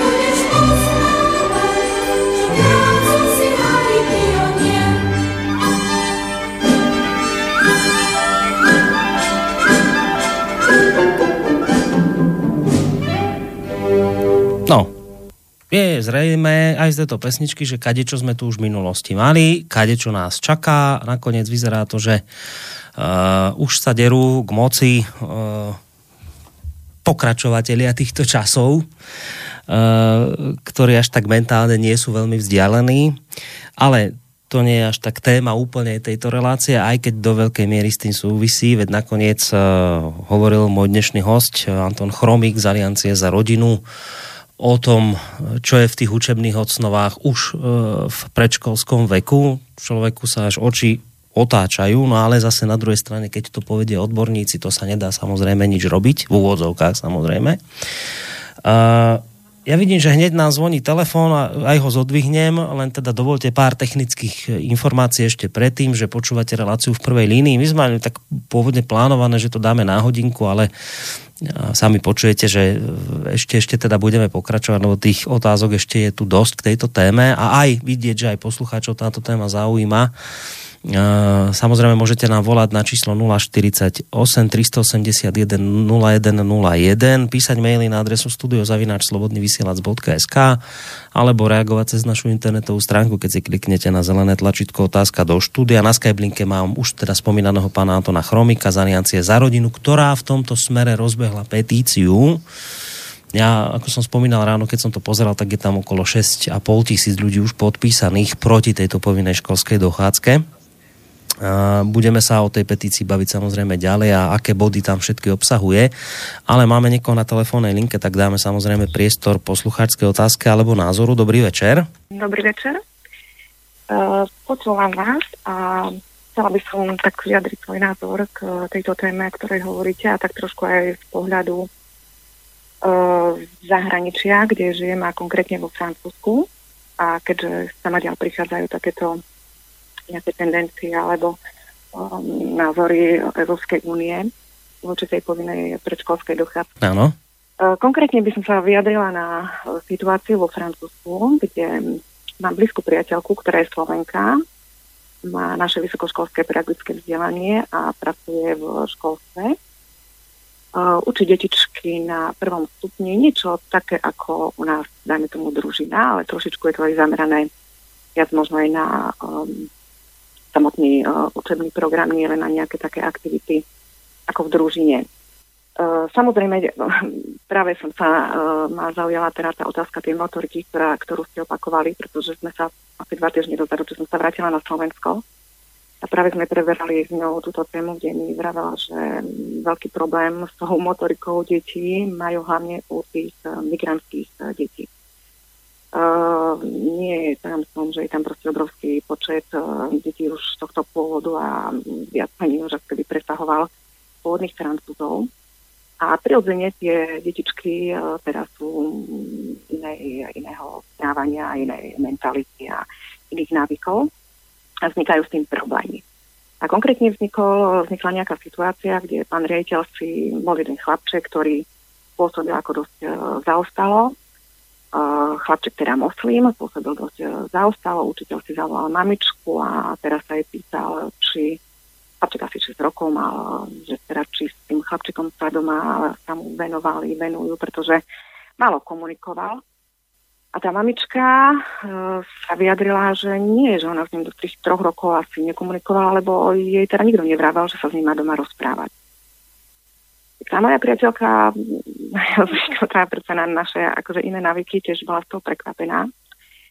Tým vlastne chcem povedať a poukázať na to, že môj osobný názor, keďže teraz žijem v tom Francúzsku, na tom západe a vnímam teda veci ako odlišný od našich, aj ten školský systém, um, myslím si osobne, že celá táto problematika vznikla z dôvodu tej plánovanej integrácie týchto, tejto teda inej teda občanov alebo teda detí iného pôvodu. A v podstate tá integrácia podľa môjho názoru má obnášať aj tú povinnú predškolskú dochádzku a v podstate kvôli tomuto, podľa môjho názoru, sa vlastne väčšina Európy budeme musieť prispôsobovať, pretože zrejme asi je ťažko pomenovať problém pravým menom, prečo a ktoré deti by mali možno absolvovať tú povinnú predškolskú dochádzku, tak ako ste povedali, že áno, sú také detičky, ale potom bolo by to treba nejak vymedziť tak zrejme kvôli tej korektnosti, aby sa neoznačilo z akého dôvodu, tak zrejme asi sa budú musieť potom tomu prispôsobiť všetky deti v celej Európskej únii. Takže osobne to vnímam asi ako aj túto otázku a možno, že je za tým aj to, aby sa viac teda tá výchova detí um, podriedila teda štátu, čo nechcem to nazvať, že je to konšpiračné, ale skôr si myslím, že ide o tú integráciu, pretože na západe naozaj majú veľký problém s deťmi, ktoré sú teda toho migrantského pôvodu, ktoré sú, sú odlišné teda od uh, európskych detí a nie je to ani otázka rasizmu, ani žiadnych negatívnych emócií, ale proste istého faktu. A pre zaradenie týchto detí teda do riadneho vývoja celého spoločenského, mm. tak myslím, že kvôli tomu sa to tam začína. a veľa, veľa ďalších takých vecí, ktoré teda, na to teraz nie je priestor, ale ktoré keď teda poznáte z rozprávania niekoho, kto s nimi pracuje a tam teraz žijete a vnímate denodenne tieto deti, um, teda v spoločnosti a, a aktivitách a každý deň, tak v podstate ten rozdiel vidíte a podľa môjho názoru to je asi dôvod, prečo sa zavádza tá povinná predškolská dochádzka, aby sa tie deti naozaj čím skôr včlenili a vedeli potom riadne nastúpiť hmm. na tú školskú dochádzku. No ďakujem. Že skutočne teda tá priateľka vníma akože veľký rozdiel teda medzi, medzi týmito deťmi, um, medzi týmito migrantskými deťmi. A to nie len migrantskými tými, ktorí prišli teraz Áno. dneška. Otázka tých, tých ďalších generácií. A tie detičky sú šikovnejšie v inom, ale čo sa týka môžu byť šikovnejšie v inom, môžu byť šikovnejšie pohybovo, temperamentom, na umenie, ale čo sa týka um, možno z takých e, tých e, intelektuálnych záležitostí, tak tam sú obrovské rozdiely teda našu kultúru. Mm. No, ďakujeme veľmi ja, pekne za tento telefonát, vzácny z Francúzska, tak sa majte veľmi pekne. Do počutia. Takže, Ideme si... Ďakujeme pekne, do počutia. Ideme si vypočuť, čo k tomu povie aj pán Chromík, lebo posluchačka vlastne potvrdila v podstate inými slovami to, čo hovoríte aj vy. Ja len k tomu dodám, že um, ono jasné, hovoríme túto slovko, že však konšpirácie a úsmevne to spomíname, ale na druhej strane, že pozrite sa, čo sa deje, že jak sa dnes tí ľudia, ktorých nazývame tak trošku nálepkovite, ale ono to nie je vzdialené v skutočnosti, tí liberáli, ako sa rozlietli, rozlietli po školách Najskôr to boli vysoké školy, tam prednášali, tam chodili, tam diskutovali, potom to zrazu boli stredné školy, dnes už chodia po základných školách, však to je ten problém, o ktorom napríklad aj toto rádio hovorí veľmi často. Dostávajú sa tam už, už najrôznejšie podľa mňa individuá, ako, ako, ako ľudia zo stránky Zomri, ktorí idú ľuďom, deťom na školu vymývať e, mozgy a pán riaditeľ Dušan Javra z Progresívneho Slovenska, teda jeho žena je odtiaľ, to pochváli, no tak keď to ide stále takto nižšie a nižšie a zároveň keď aj vy hovoríte, čo už je v tých učebných osnovách, tak tu je nejaký trend, že naozaj tu badáme, že títo ľudia sa snažia dostať k mládeži a pretlačiť jej nejaké svoje hodnoty ako to jediné možné správne, čím sa treba v živote riadiť. No a posluchačka to akoby rozšírila o tú vec, že podľa nej je toto predpríprava na integráciu, aby potom tie deti, ktoré budú vyrastať a už to bude od malička im štepované v školách, tak s tým nebudú mať problém.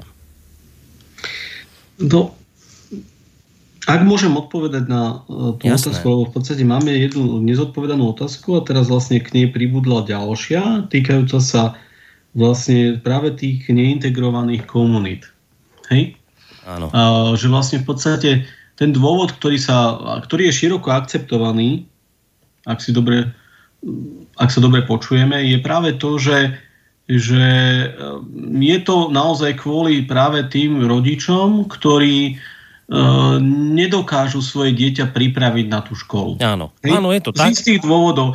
U nás je to, dajme tomu naozaj, e, sú to, niektoré, sú to niektorí rodičia z tých rómskych segregovaných komunít, ktorí naozaj majú problém e, pripraviť svoje deti na povinnú školskú dochádzku, či už e, z časti zo zavinených dôvodov nimi samými a z časti nezavinených tých dôvodov nimi samými. Preto, lebo to je vždy taká kombinácia tých dôvodov. Nie, nie je to vždycky čisto ich vina, nie je to vždycky zase naopak bez tej ich viny.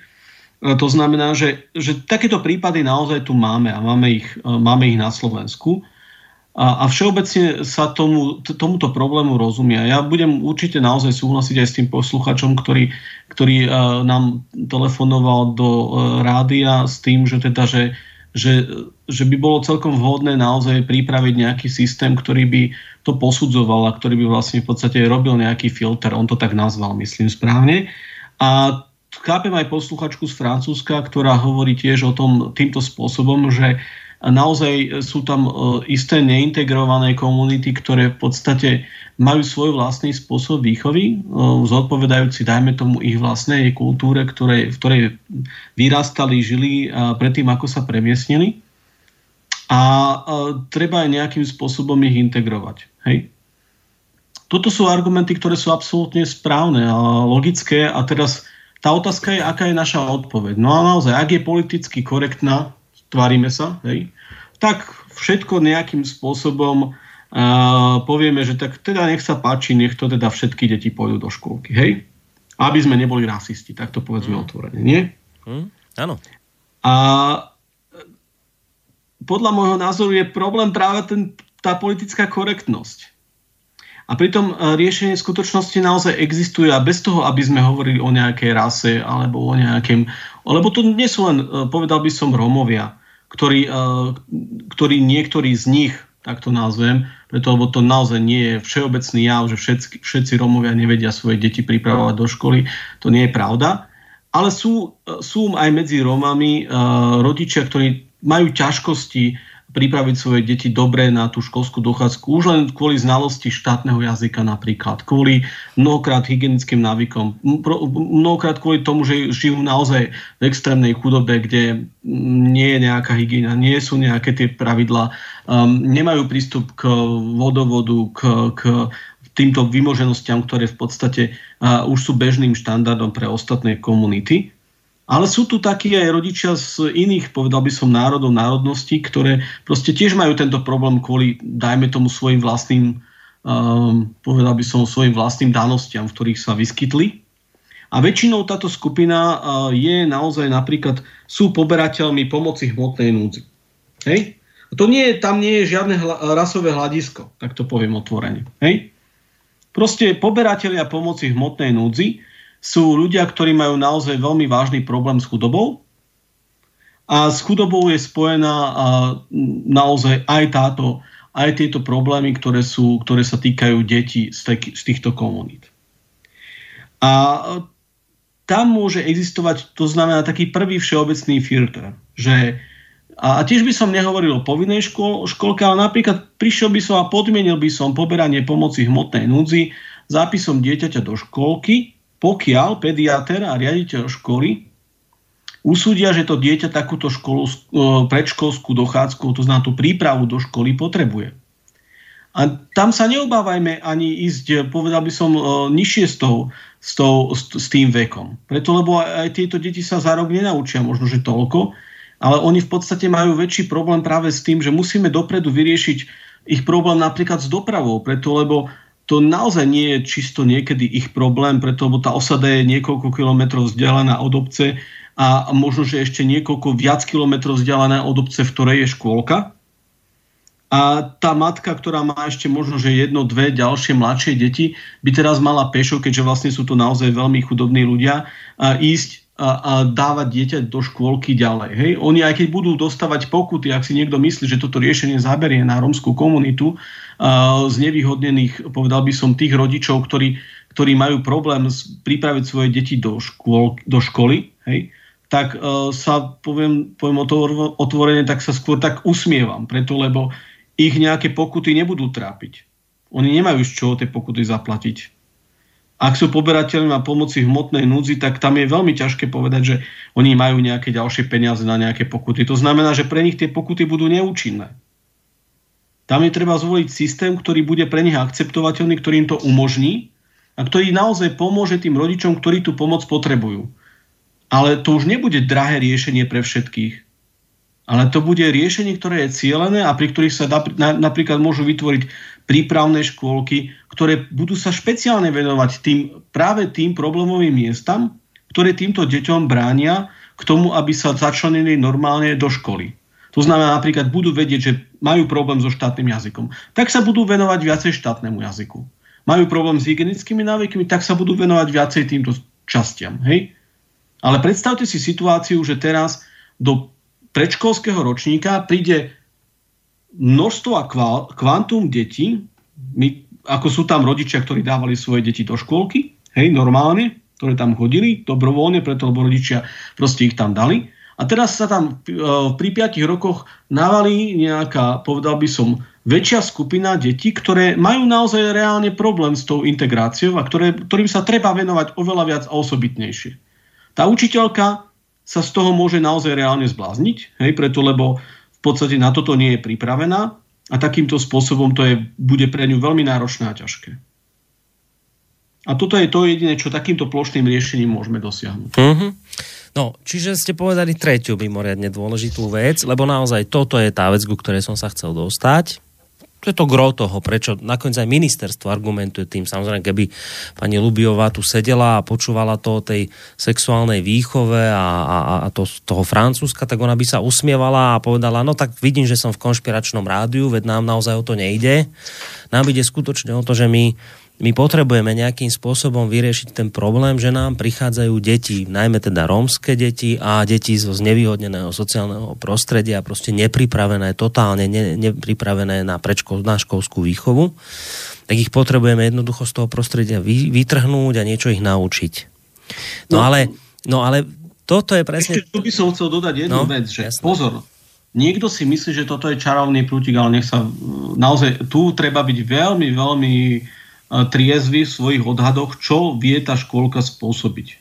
Ona môže trošku šťastie pomôcť, ale je treba naozaj, tak ako hovorí pán profesor Pupala, je treba byť trošku, trošku, povedal by som, triezvejší v tom, že nevie sa, aký je ten súbár faktorov, ktoré naozaj to dieťa ovplyvňujú pri, tak, pri, takýchto, pri takomto rozvoji a tak ďalej. Či, či, či to je teda, koľko je z toho tá škôlka, koľko budú tie iné vplyvy. Hej? To znamená, že my nečakajme zázraky a nemyslíme si, že keď zoberieme deti, či aj od troch rokov tým, eh, tým eh, povedal by som rodičom, ktorí to nevedia to dieťa pripraviť, ktorí majú problém napríklad pripraviť to dieťa na školskú dochádzku, že aké budú výsledky. To zase, viete, to je všetko len predpoklad. Tie výsledky vôbec nemusia byť nejaké, eh, povedal by som, oslňujúce, ale ja rozumiem tej snahe, že sa snažia túto, tento stav zlepšiť, a tie deti pripraviť viac. V každom mm. prípade už len to, že to dieťa napríklad dostane uh, stravu, ktorá pôsobí na, v podstate, že bude najedené, že bude v teple, že bude v podstate e, nejakým spôsobom uh, v tom prostredí, ktoré je bezpečnejšie, uh, pred, dajme tomu hygienicky bezpečnejšie, tak to, tomu dieťaťu to môže pomôcť pri rozvoji mozgu.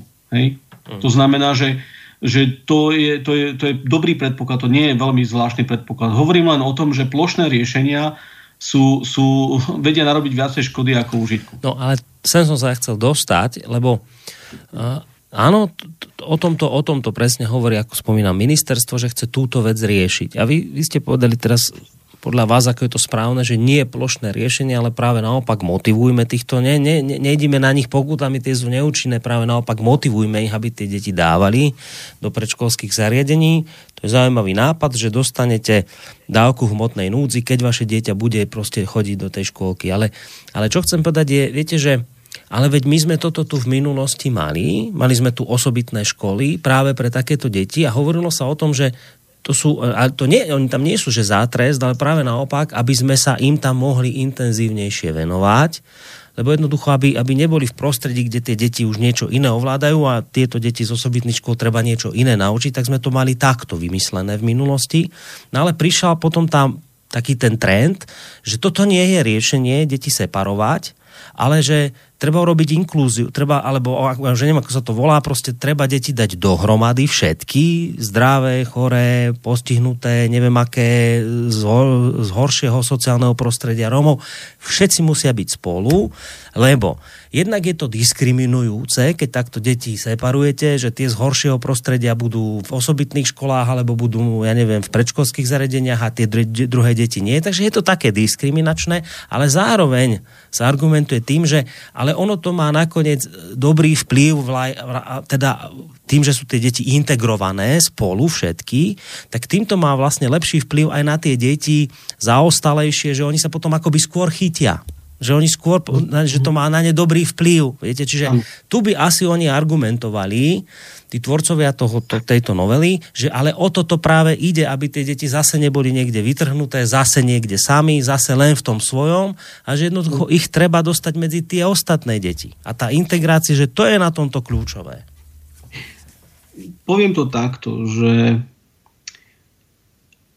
rozumiem tým princípom, poviem, poviem osobnú skúsenosť. U nás v rodine máme, e, máme tiež e, postihnuté dieťa, nie jedno. A teraz nemyslím konkrétne v mojej vlastnej rodine, ale teda v blízkej rodine. A môžem porozprávať len toľko, aké sú ich skúsenosti. Ono všeobecne naozaj je rozumné to snažiť sa nejakým spôsobom, totiž povedal by som, zo, pri bežných deťoch z toho spojenia tých e, detí, ktoré sú veľmi, e, ktoré sú šikovné, tak to nazvem, s tými možno slabšími, ktoré v niektorých tých predmetoch e, zaostávajú, tak tam je vidno nejaké aj pozitívne výsledky. Totiž a, v prvom rade tie deti, ktoré sú šikovnejšie, dostávajú taký ten pocit toho, že som niečím vynimočný, Hej? Čo napríklad nedostanú v prípade, ak je to výberová škola, ktorá je pre šprtov a tak ďalej, kde vlastne v podstate to dieťa e, dokonca trpí niekedy tým, že je v podstate priemerné či podpriemerné, ale dostávajú ten dobrý pocit, že ja som niečím lepší ako priemer. Hej? To znamená, že to je pre nich to pozitívum, ktoré dostávajú v tej triede. A naopak tie deti, ktoré sú slabšie, dostávajú s tou pomocou, ktorú dostávajú od tých šikovnejších detí, naopak ich tie deti ťahajú dopredu. To platí, povedal by som, ako keby kvázi pri tých bežných deťoch. Pri tých deťoch, ktoré sú vyslovene veľmi, veľmi problematické, pri ktorých napríklad e, môže byť aj to zdravotné postihnutie alebo mentálne postihnutie, lebo máme naozaj v rodine obidvoje, e, môže byť až tak vážne, že naozaj to už nezvládajú tie deti. Hej? Že vlastne v podstate naozaj oni potrebujú úplne osobitný prístup a na to, aby vôbec niečo dokázali, E, sa pohnúť niekde ďalej. A tam naozaj má svoj význam tento osobitný prístup. Takže tá kombinácia princípov je podľa mňa tým najlepším riešením. Nie je dobré nejaký princíp zboštiť, hej? ale v tomto smere tá kombinácia týchto dvoch vecí môže priniesť, povedal by som, taký ten rozumný, ten rozumný prístup k veci ako takej. A to vždy bude závisieť naozaj potom od tej, od tej danosti. To znamená, že priznávame to, že proste tie deti, viete, pri týchto e, osobitných školách nastal jeden jediný problém a ten bol problém bol v tom, že v zásade, že tie deti sa naozaj reálne ehm, neposudzovali nezaujate. Hej, tak to nazvem. Hej? A v tom potom, tam nastávali tie problémy, ktoré spočívajú v tom, že pozrelo sa a povedalo sa, je to rómske dieťa osobitná, hej, napríklad. Hoci teda nebol dôvod na to, aby, aby to dieťa v tej osobitnej škole bolo. A to je ten problém, ktorý potom nastal. Druhá vec je tá, že Uh, problém bol s financovaním, preto lebo keď to dieťa šlo do osobitnej školy, dostávalo oveľa vyššie financie. To znamená, že tí niektorí, ktorí o tých de- deťoch rozhodovali, rozhodovali účelovo na základe toho, aby dostali vyššie financie na deti. Hej? A to dieťa bolo tým pádom trochu viacej podstate, mm, ako keby sankcionované to, tým, že bolo ako keby v osobitnej škole.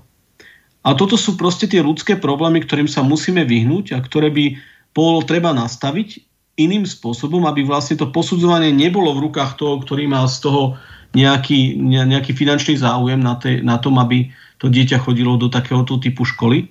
Hej? a potom to môže zafungovať. To znamená, že vidím to asi ako ja osobne to vidím takto, ale to je proste v tomto prípade, povedal by som, len pohľad laika. No, keď sme už to spomenuli a prídem potom na maily, keď sme už túto vec spomenuli, aj, aj tie postihnuté deti, vy ste asi tú novelu teda predpokladám, pozreli si, pre, preštudovali. Tam je to nejakým spôsobom, lebo, lebo to je tiež otázka, že teraz, ak sa zavedie povinná predškolská výchova tá 5-ročných detí, tak čo v prípade napríklad postihnutých detí, či už teda viac, či menej postihnutých, ich sa toto teda bude dotýkať nejako tiež, oni budú povinné teda ísť, alebo ako to vlastne je tam ošetrené v tej novele? Práve Myslím, takéto prípady. Tam, ta, ta, tento problém tam nenastáva, lebo tam je vlastne v podstate uh, preverenie lekárom, že či je schopné takéto dochádzky. To znamená, lekár zváži, že či je schopné, uh-huh. ale nie je schopné čiže, dochádzky. Čiže týchto detí sa to netýka, hej? Tá prí, povinná, v zásade tam by, ťažko povedať, záleží od toho lekára, od toho, čo zváži uh-huh. ten lekár. Hej.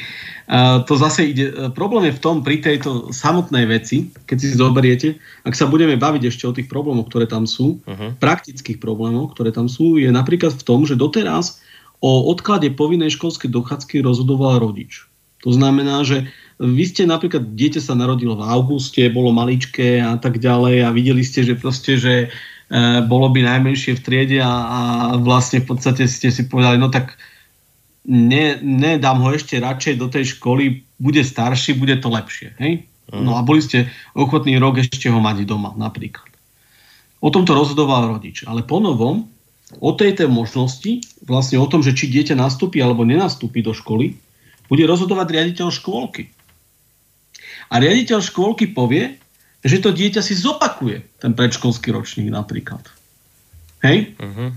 Alebo naopak povie, že to dieťa si nezopakuje predškolský ročník. A tam môžu nastať také celkom dve zaujímavé krajné možnosti, ktoré môžu byť problémové. Prvá krajná možnosť, ktorá je problémová, môže nastať s tým, že to dieťa reálne by potrebovalo a odklad tej školy. Nenastúpiť do toho prvého ročníka, lebo je malé, lebo ešte proste to celkom dobre nezvláda, ale ten riaditeľ škôlky si povie, dokiaľ mám málo miest, potrebujem ďalších predškolákov, potrebujem toto a toto, pôjdu všetci do školy. Hej? Nezváži ten záujem toho dieťaťa na prvom mieste, tak ako rodič, ktorý si povie, joj, to moje ešte rok asi by potrebovalo, však vidím, že taška veľká, dieťa malé, a nie všetko sa mu darí a tak ďalej. Hej? Naučím ho. Ale tu ten riaditeľ môže rozhodovať aj z iných dôvodov. Hej? Ako ten záujem dieťaťa čisto. Lebo napríklad uh, problémy s tými miestami, lebo napríklad problémové dieťa, ktoré proste uh, sa ťažšie zvláda, tak proste za, zvolí nejaký takýto prístup. Nehovorím, že sa to tak stane, ale môže sa stať. Hej? A druhý prístup je hm. naopak ten, že, že ten riaditeľ školy povie, že no tak toto dieťa tu ešte rok ostane a bodka. Hej? Hoci by už aj mohlo do tej školy ísť, dajme tomu. Hej? Áno. Takže tomu, dieťa, ten, tomu rodičovi v podstate neostane nič iné, len s nejakým spôsobom si pripraviť a, a viac menej si znovu uh, uh, podliehať tým obmedzeniam, ktoré, ktorým podlieha rodič, keď má dieťa v škôlke a keď je napríklad na nejakého pôdňa alebo na nejaký čas a všetky tie jeho starosti s tým s, tým, s, to, s tými, povedal by som, s prácou, s dopravou a tak ďalej, ktoré v podstate už nemuseli čakať preto, lebo škola by bola bližšia alebo nejak inak, hej, tak toto všetko ho bude čakať ešte ďalší rok. Hej? A čo je ešte zábavné, že ak to ten, keď to spraví tento riaditeľ škôlky, tak máme tu 11-ročnú povinnú školskú dochádzku teraz. Po novom, teda podľa tohto návrhu bude rozšírená na 11 rokov. To dieťa v podstate prepadne už škôlke. Hej? Takže namiesto jedného roka tam straví dva roky. Hej. Potom mu ostane na 9-ročnú školskú dochádzku iba 9 rokov. Hej. V rámci toho. V rámci školskej dochádzky. Takže vlastne už škole by nemalo prepadnúť, ak chce skočiť základnú školskú dochádzku v normálnom mm-hmm. termíne. Mm-hmm. Čo je tiež veľmi zaujímavé. To znamená, že hey, deti, hey, ktoré hey. budú problémové a prepadnú v škôlke, v podstate, tak vlastne v podst- tak to bude vyzerať tak, že, že teda v tej škole by prepadnúť radšej nemali. Ak chceme, aby skončili v podstate základnú školu v normálnom termíne riadnom. Uh-huh. A mali sme so základnou ukončenou školou. Uh-huh. Čo je celkom veľmi zaujímavý paradox, preto lebo keď si pozriete na to tak, tak tá škôlka na čo má vlastne pripraviť to dieťa? Na školu, že? Nie? No. Má ho pripraviť na školu, nie? Ano. A na čo pripraví tá povinná školská dochádzka? To dieťa. Čo mu dá do ruky, keď bude mať popovinné školské dochádzke? Viete, čo bude mať? Nič v rukách. Nič. Dieťa po povinnej školskej dochádzke nemá v rukách nič. Kedysi bola povinná školská dochádzka a počas povinnej školskej dochádzky 10-ročnej ste stihli osmičku, 8 ročníkov základnej školy, plus 2 ročníky, to znamená, že ak ste boli slabší, tak za 2 roky ste získali nejaký výučný list. To znamená, tá povinná školská dochádzka vás v podstate pripravila na také, ak ste nemali záujem a nejakú ambíciu na vyššie vzdelanie, tak aspoň ten výučný list ste dostali. Každý z tej základnej školy proste musel ísť na nejaké to učilište minimálne a aspoň, aby nejaké jednoduché remeslo získal. Hej? A dnes máte 11 rokov a dostanete za to škôlku plus základnú školu a do ruky nič. A toto je výsledok školského vzdelávacieho systému dnes. Povinného školského vzdelávacieho systému, aby som to upresnil uh-huh. úplne jasne. A keď hm. chceme teda tých Romov tak strašne vyriešiť, tak potom rozširujeme tú povinnú školskú dochádzku, ale smerom hore, nie len smerom dole. Preto, lebo my by sme im mali dať minimálne tú príležitosť získať nejaký výučný list v nejakom remesle. A ja by som bol dokonca taký, že aj tým slabším žiakom, tým ľuďom, ktorí, tým deťom, ktorým to naozaj nejde možno tak ideálne, hej, lebo proste majú nejaké postihnutie.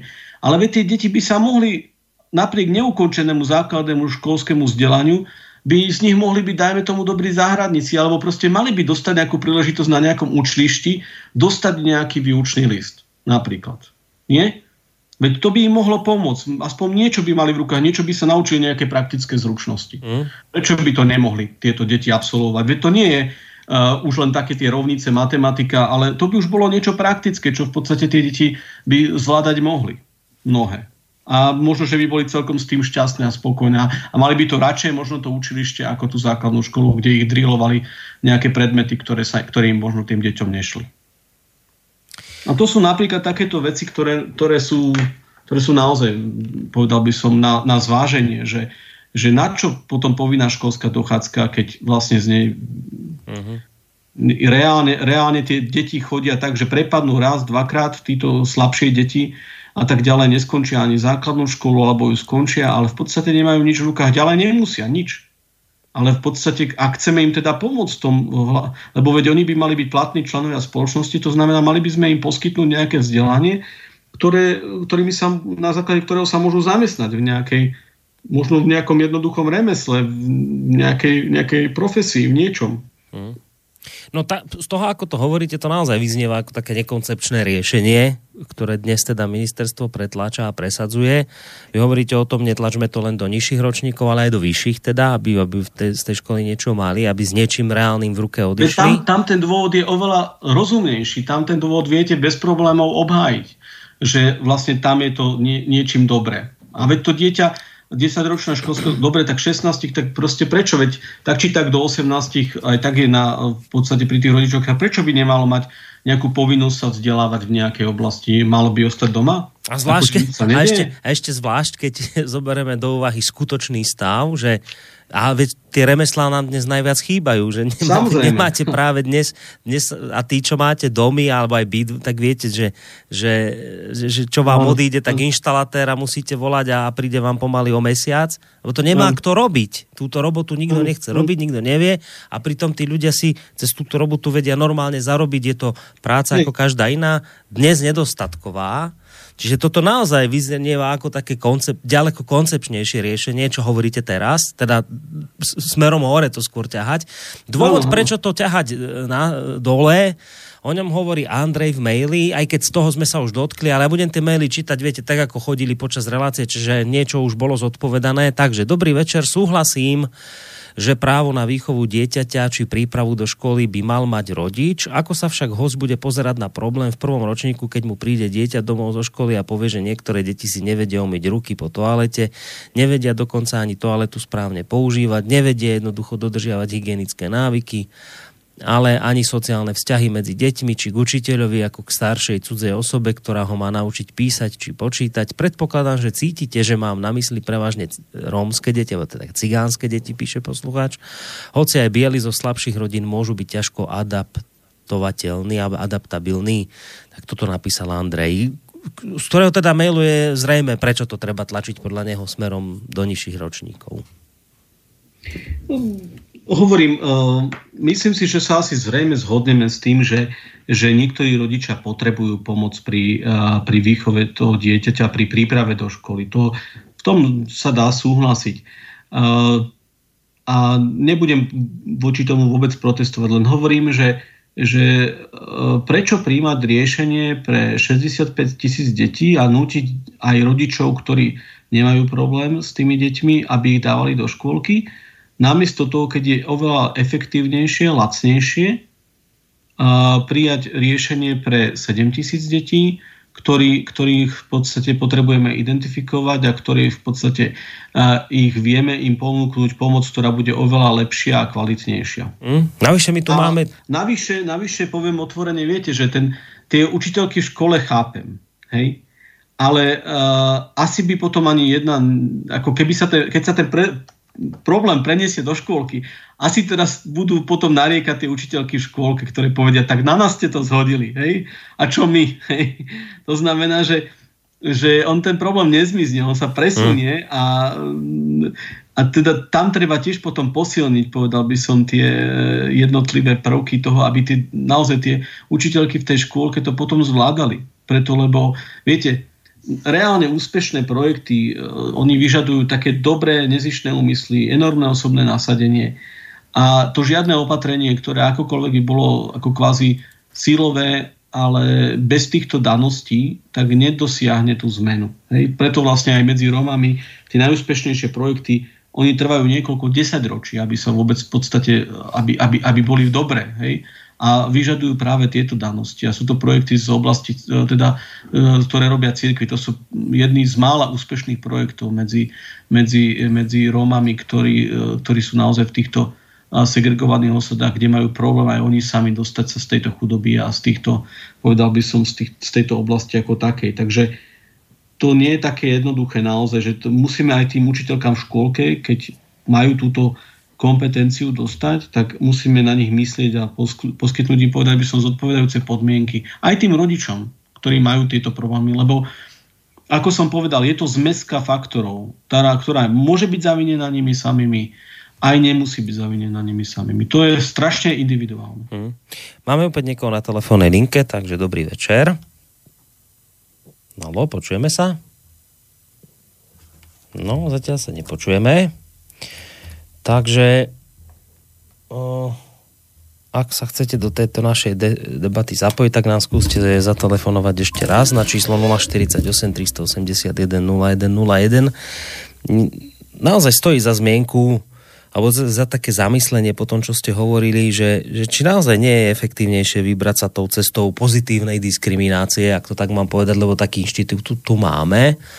A či naozaj nie je lepšie pomôcť tým deťom, ktoré to potrebujú a nerobiť takéto gleichschaltovanie, že teda musíte tam ísť do toho všetci Jednak je to ekonomicky náročné. My tu vôbec dnes ani nehovoríme veľmi o tých ekonomických veciach, lebo to skôr by som tu potreboval mať v tejto chvíli, povedzme, zástupcu miest a obcí Slovenska, aby zase porozprávali oni z tej finančnej stránky, že čo toto vlastne pre nich reálne znamená, lebo tie školky musíte niekde vybudovať, musíte na to nejaké peniaze nájsť. Je to v zriadovateľskej pôsobnosti miest a obcí a mnohé obce majú dnes ten rozpočet naozaj napnutý do maximálnej možnej miery a teraz ešte toto im tam do toho vstúpiť, čiže to je, to je úplne ďalší rozmer tejto témy, ktorý s vami ani nejdem veľmi otvárať, lebo to je skôr naozaj na, na tieto samozprávy otázka. Ehm, prejdem k mailu od e, Petra. Ten sa ešte vracia k tej našej debate z predpesničky, keď hovorí a píše, že k problematike povinnej škôlky vyzerá to tak, že u nás sa rozhodli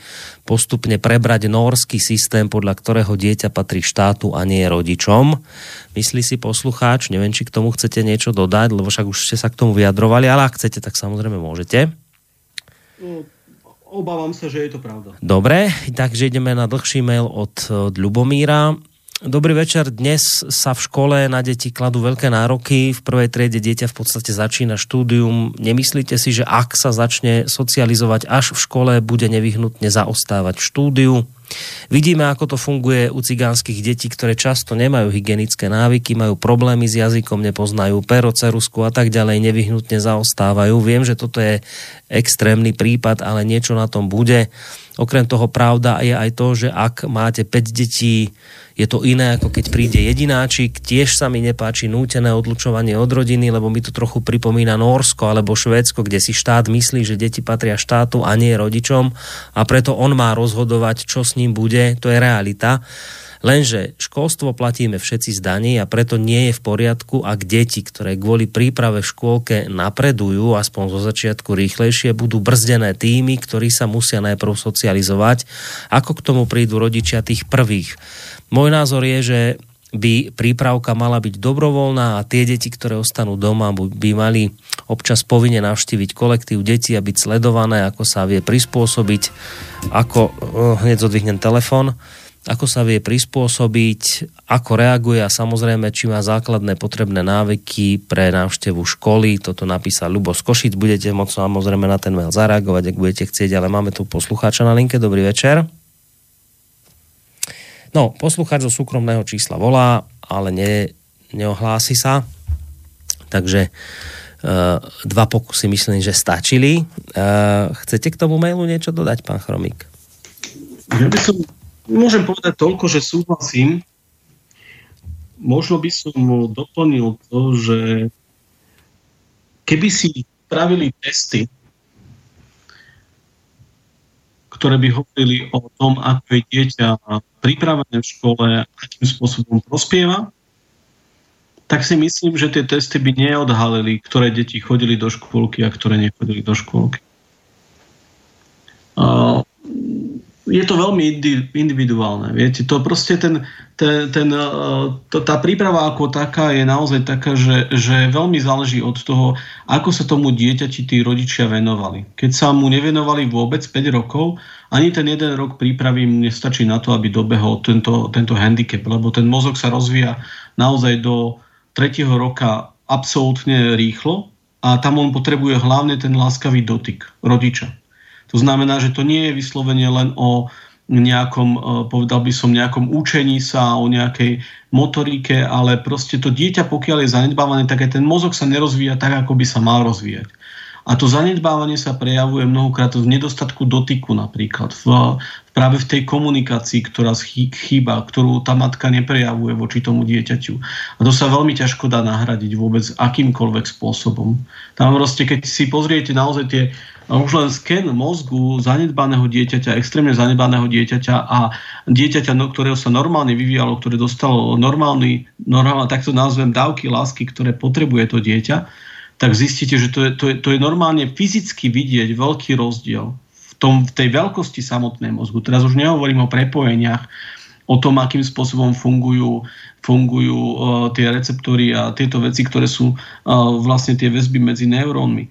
To znamená, že to všetko sa deje veľmi výrazne už v prenatálnom štádiu.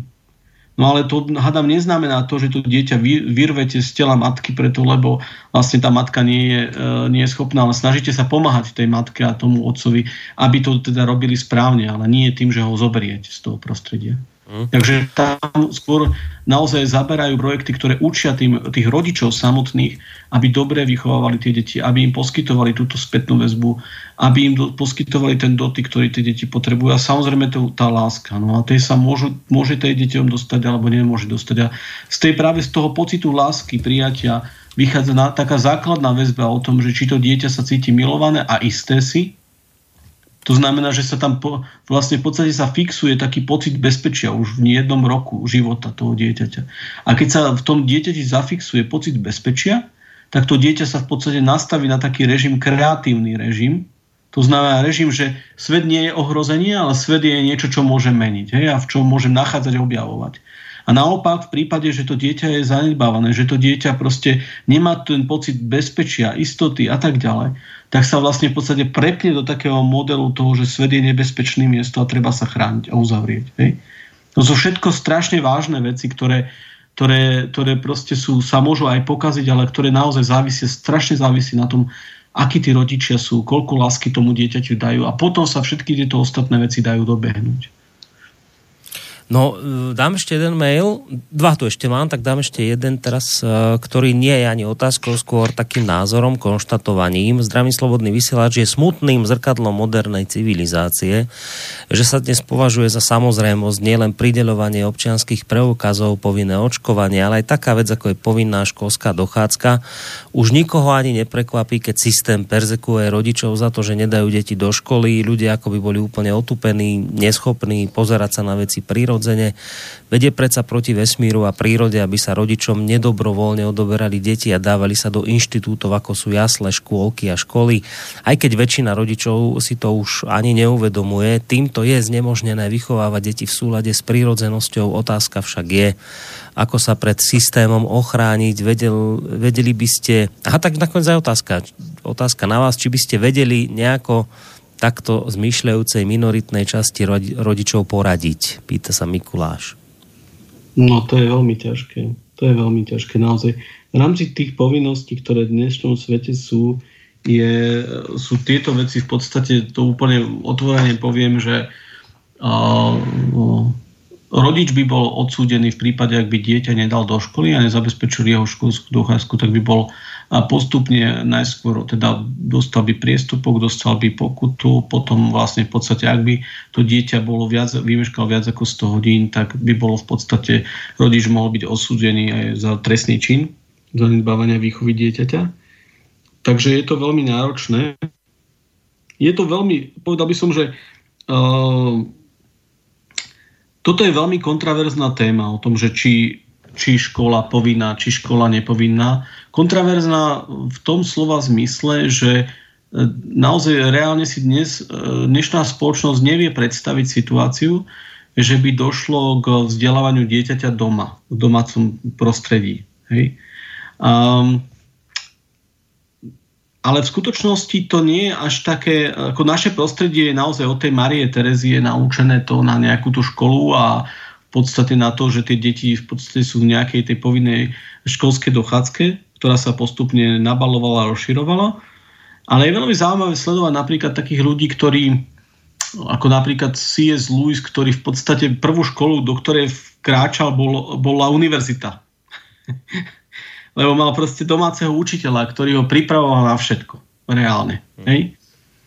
A to sú také zaujímavé veci, že vlastne ten domáci učiteľ ho vlastne vystavil tak silnej, že ten otec, ktorý mu najal toho učiteľa, tak ten ho vystavoval tak silnej v podstate väzbe, že vlastne to boli ľudia, ktorí, ktorí proste nenechali na ňom nitku suchu, keď niečo povedal, tak on vlastne v podstate sa opýtal ten učiteľ, prečo, dokáž.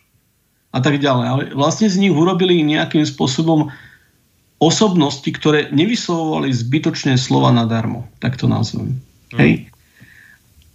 Je to, dobrý učiteľ je veľký dar. Hej. A to je treba, to treba tak vnímať. A dobrý rodič je e, oveľa, oveľa väčší dar, samozrejme, ako dobrý učiteľ. Lebo ten má oveľa väčší vplyv a oveľa väčšiu úlohu ako len vzdelávanie. On naozaj má úlohu výchovy toho dieťaťa. No, to znamená, aby popri ňom dieťa vyrástlo do dospelosti. Ako, ako človek charakter. No, e, pokiaľ ide o tú školskú dochádzku, to je samostatná téma, to tu teraz nejak veľmi riešiť nebudeme, ale ja len v skratke poviem, že viem, že sú na Slovensku dnes už také inštitúty, že môžete dieťa aj doma vzdelávať. Viem, že napríklad z, z hostí, ktorých tu mnohí poslucháči poznáte, takto Žiarislav e, doma vzdeláva dieťa aj iní ľudia, ktorých e, tu u nás vystupujú, poznám, ktorí majú doma dieťa v domácej výchove a chodia potom do školy na také akoby preskúšanie. Viem, no. že na škole, že už máme na Slovensku aj nejaké školy alternatívne, ktoré poskytujú alternatívne formy vzdelávania. Ja, niekde v Bratislave sú také školy, ja som sa na jednej z nich aj bol pozrieť, čiže už takéto pomaly sú takéto možnosti, čiže úplne bez možností nie ste aj keď to ešte nie je také veľmi rozšírené. Dáme si posledný telefonát v tejto relácii, lebo o pol už určite skončíme, takže poďme rýchlo na ten telefonát. Dobrý večer. Ale my sa nejako v tých telefonátoch neviem, prečo nepočujeme, to je zvláštne, že som zdvihol a nepočujeme sa aj tak, tak na to sa budeme musieť pozrieť po, pes, eh, po, po relácii, takže to ma mrzí, telefonát už nevyriešime teraz, tak idem na ten posledný mail od Milana, ktorý píše, že teda eh, ďakuje za zaujímavú reláciu. A potom, čo som si vypočul, chcem sa pána Chromika opýtať, ako to teda je. Je problém v tom podľa vás, že a táto novela bola vytvorená preto, lebo chcú nám naozaj vnútiť výchovu detí, s ktorou by sme nesúhlasili, alebo podľa vás ide len proste o nekoncepčný návrh?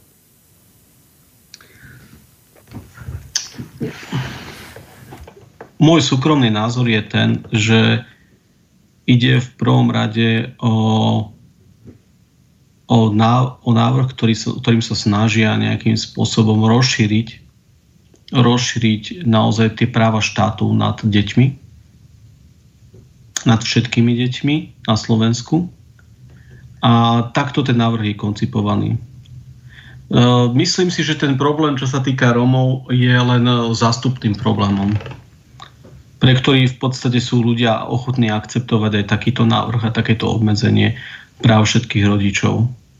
Nemyslím si, že, je teraz, e, že toto je nejaká snaha Slovenskej národnej strany, to v žiadnom prípade nie. Ani Nemyslím si to, že to je nejaká taká vec, ktorá sa týka práve e, tejto strany, ale myslím si skôr to, že ide naozaj o záujem z inej strany vládnej koalície, ktorá sa snaží predpripraviť si takúto pôdu a tá pôda v podstate naozaj potom už môže byť použitá ďalšou vládou, inou vládou, inými ľuďmi a bude sa veľmi ťažko z toho dostávať. Mm-hmm. A mhm. samozrejme je tam taký záujem poza čerpať eurofondy, ktoré sú na tieto veci určené a v podstate toto je istým spôsobom zadanie.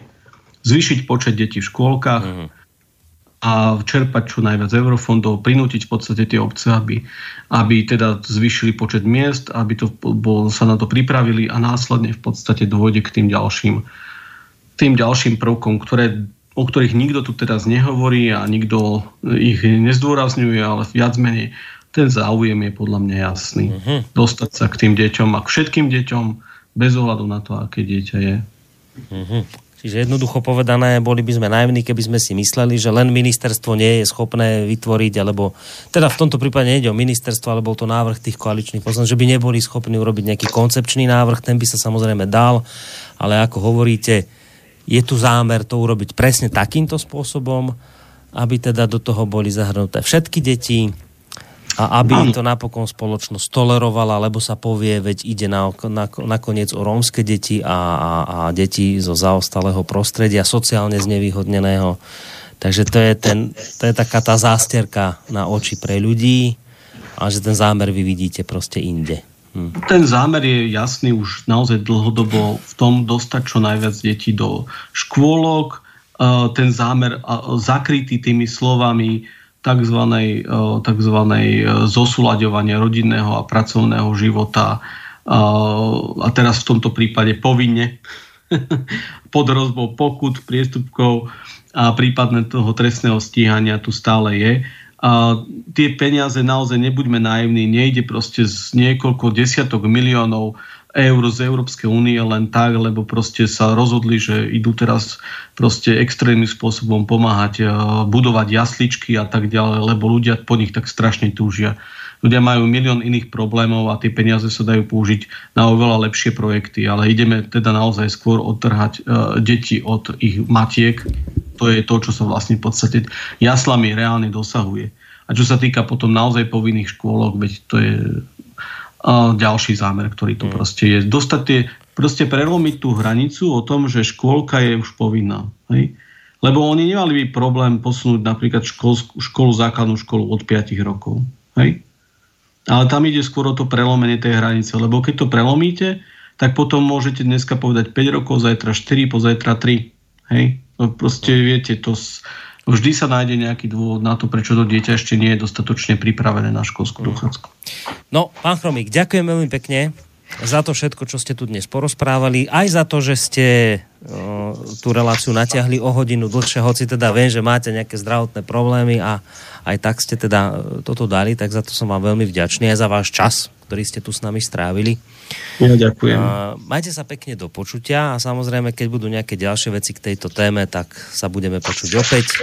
Na dnes všetko. Ďakujem ešte raz veľmi pekne. Majte sa pekne. Ďakujem aj ja poslucháčom, eh, poslucháčom rádia a prosím takisto, pokiaľ vám na tejto téme záleží, aby ste to nezanedbali a podpísali petíciu na stránke podpíšem.sk a aby ste hlasovali aj na Facebooku ministerstva školstva, ktoré vypísalo anketu, ktorá, ktorá je taká dosť demagogická, preto, lebo tá anketová otázka je taká, môžem vám ju prečítať a uh-huh. stojí za to za, v tejto ankete potom zahlasovať. Ste za zavedenie povinnej predškolskej dochádzky a teda deti sa budú vzdelávať v rukách odborníkov, alebo ste proti? Dali tam dovetok. Dali tam. Na, na záver vtip teda. Tak. Dobre, tak na dnes naozaj všetko, majte sa pekne. To bol teda Anton Chromík z Aliancie za rodinu a spolu s ním vám pekný zvyšok večera. Napriek všetkému, o čom sme tu dnes rozprávali, praje aj Boris Koroni. Táto relácia vznikla za podpory dobrovoľných príspevkov našich poslucháčov. Ty, ty sa k ním môžeš pridať. Viac informácií nájdeš na www.slobodnyvysielac.sk Ďakujeme.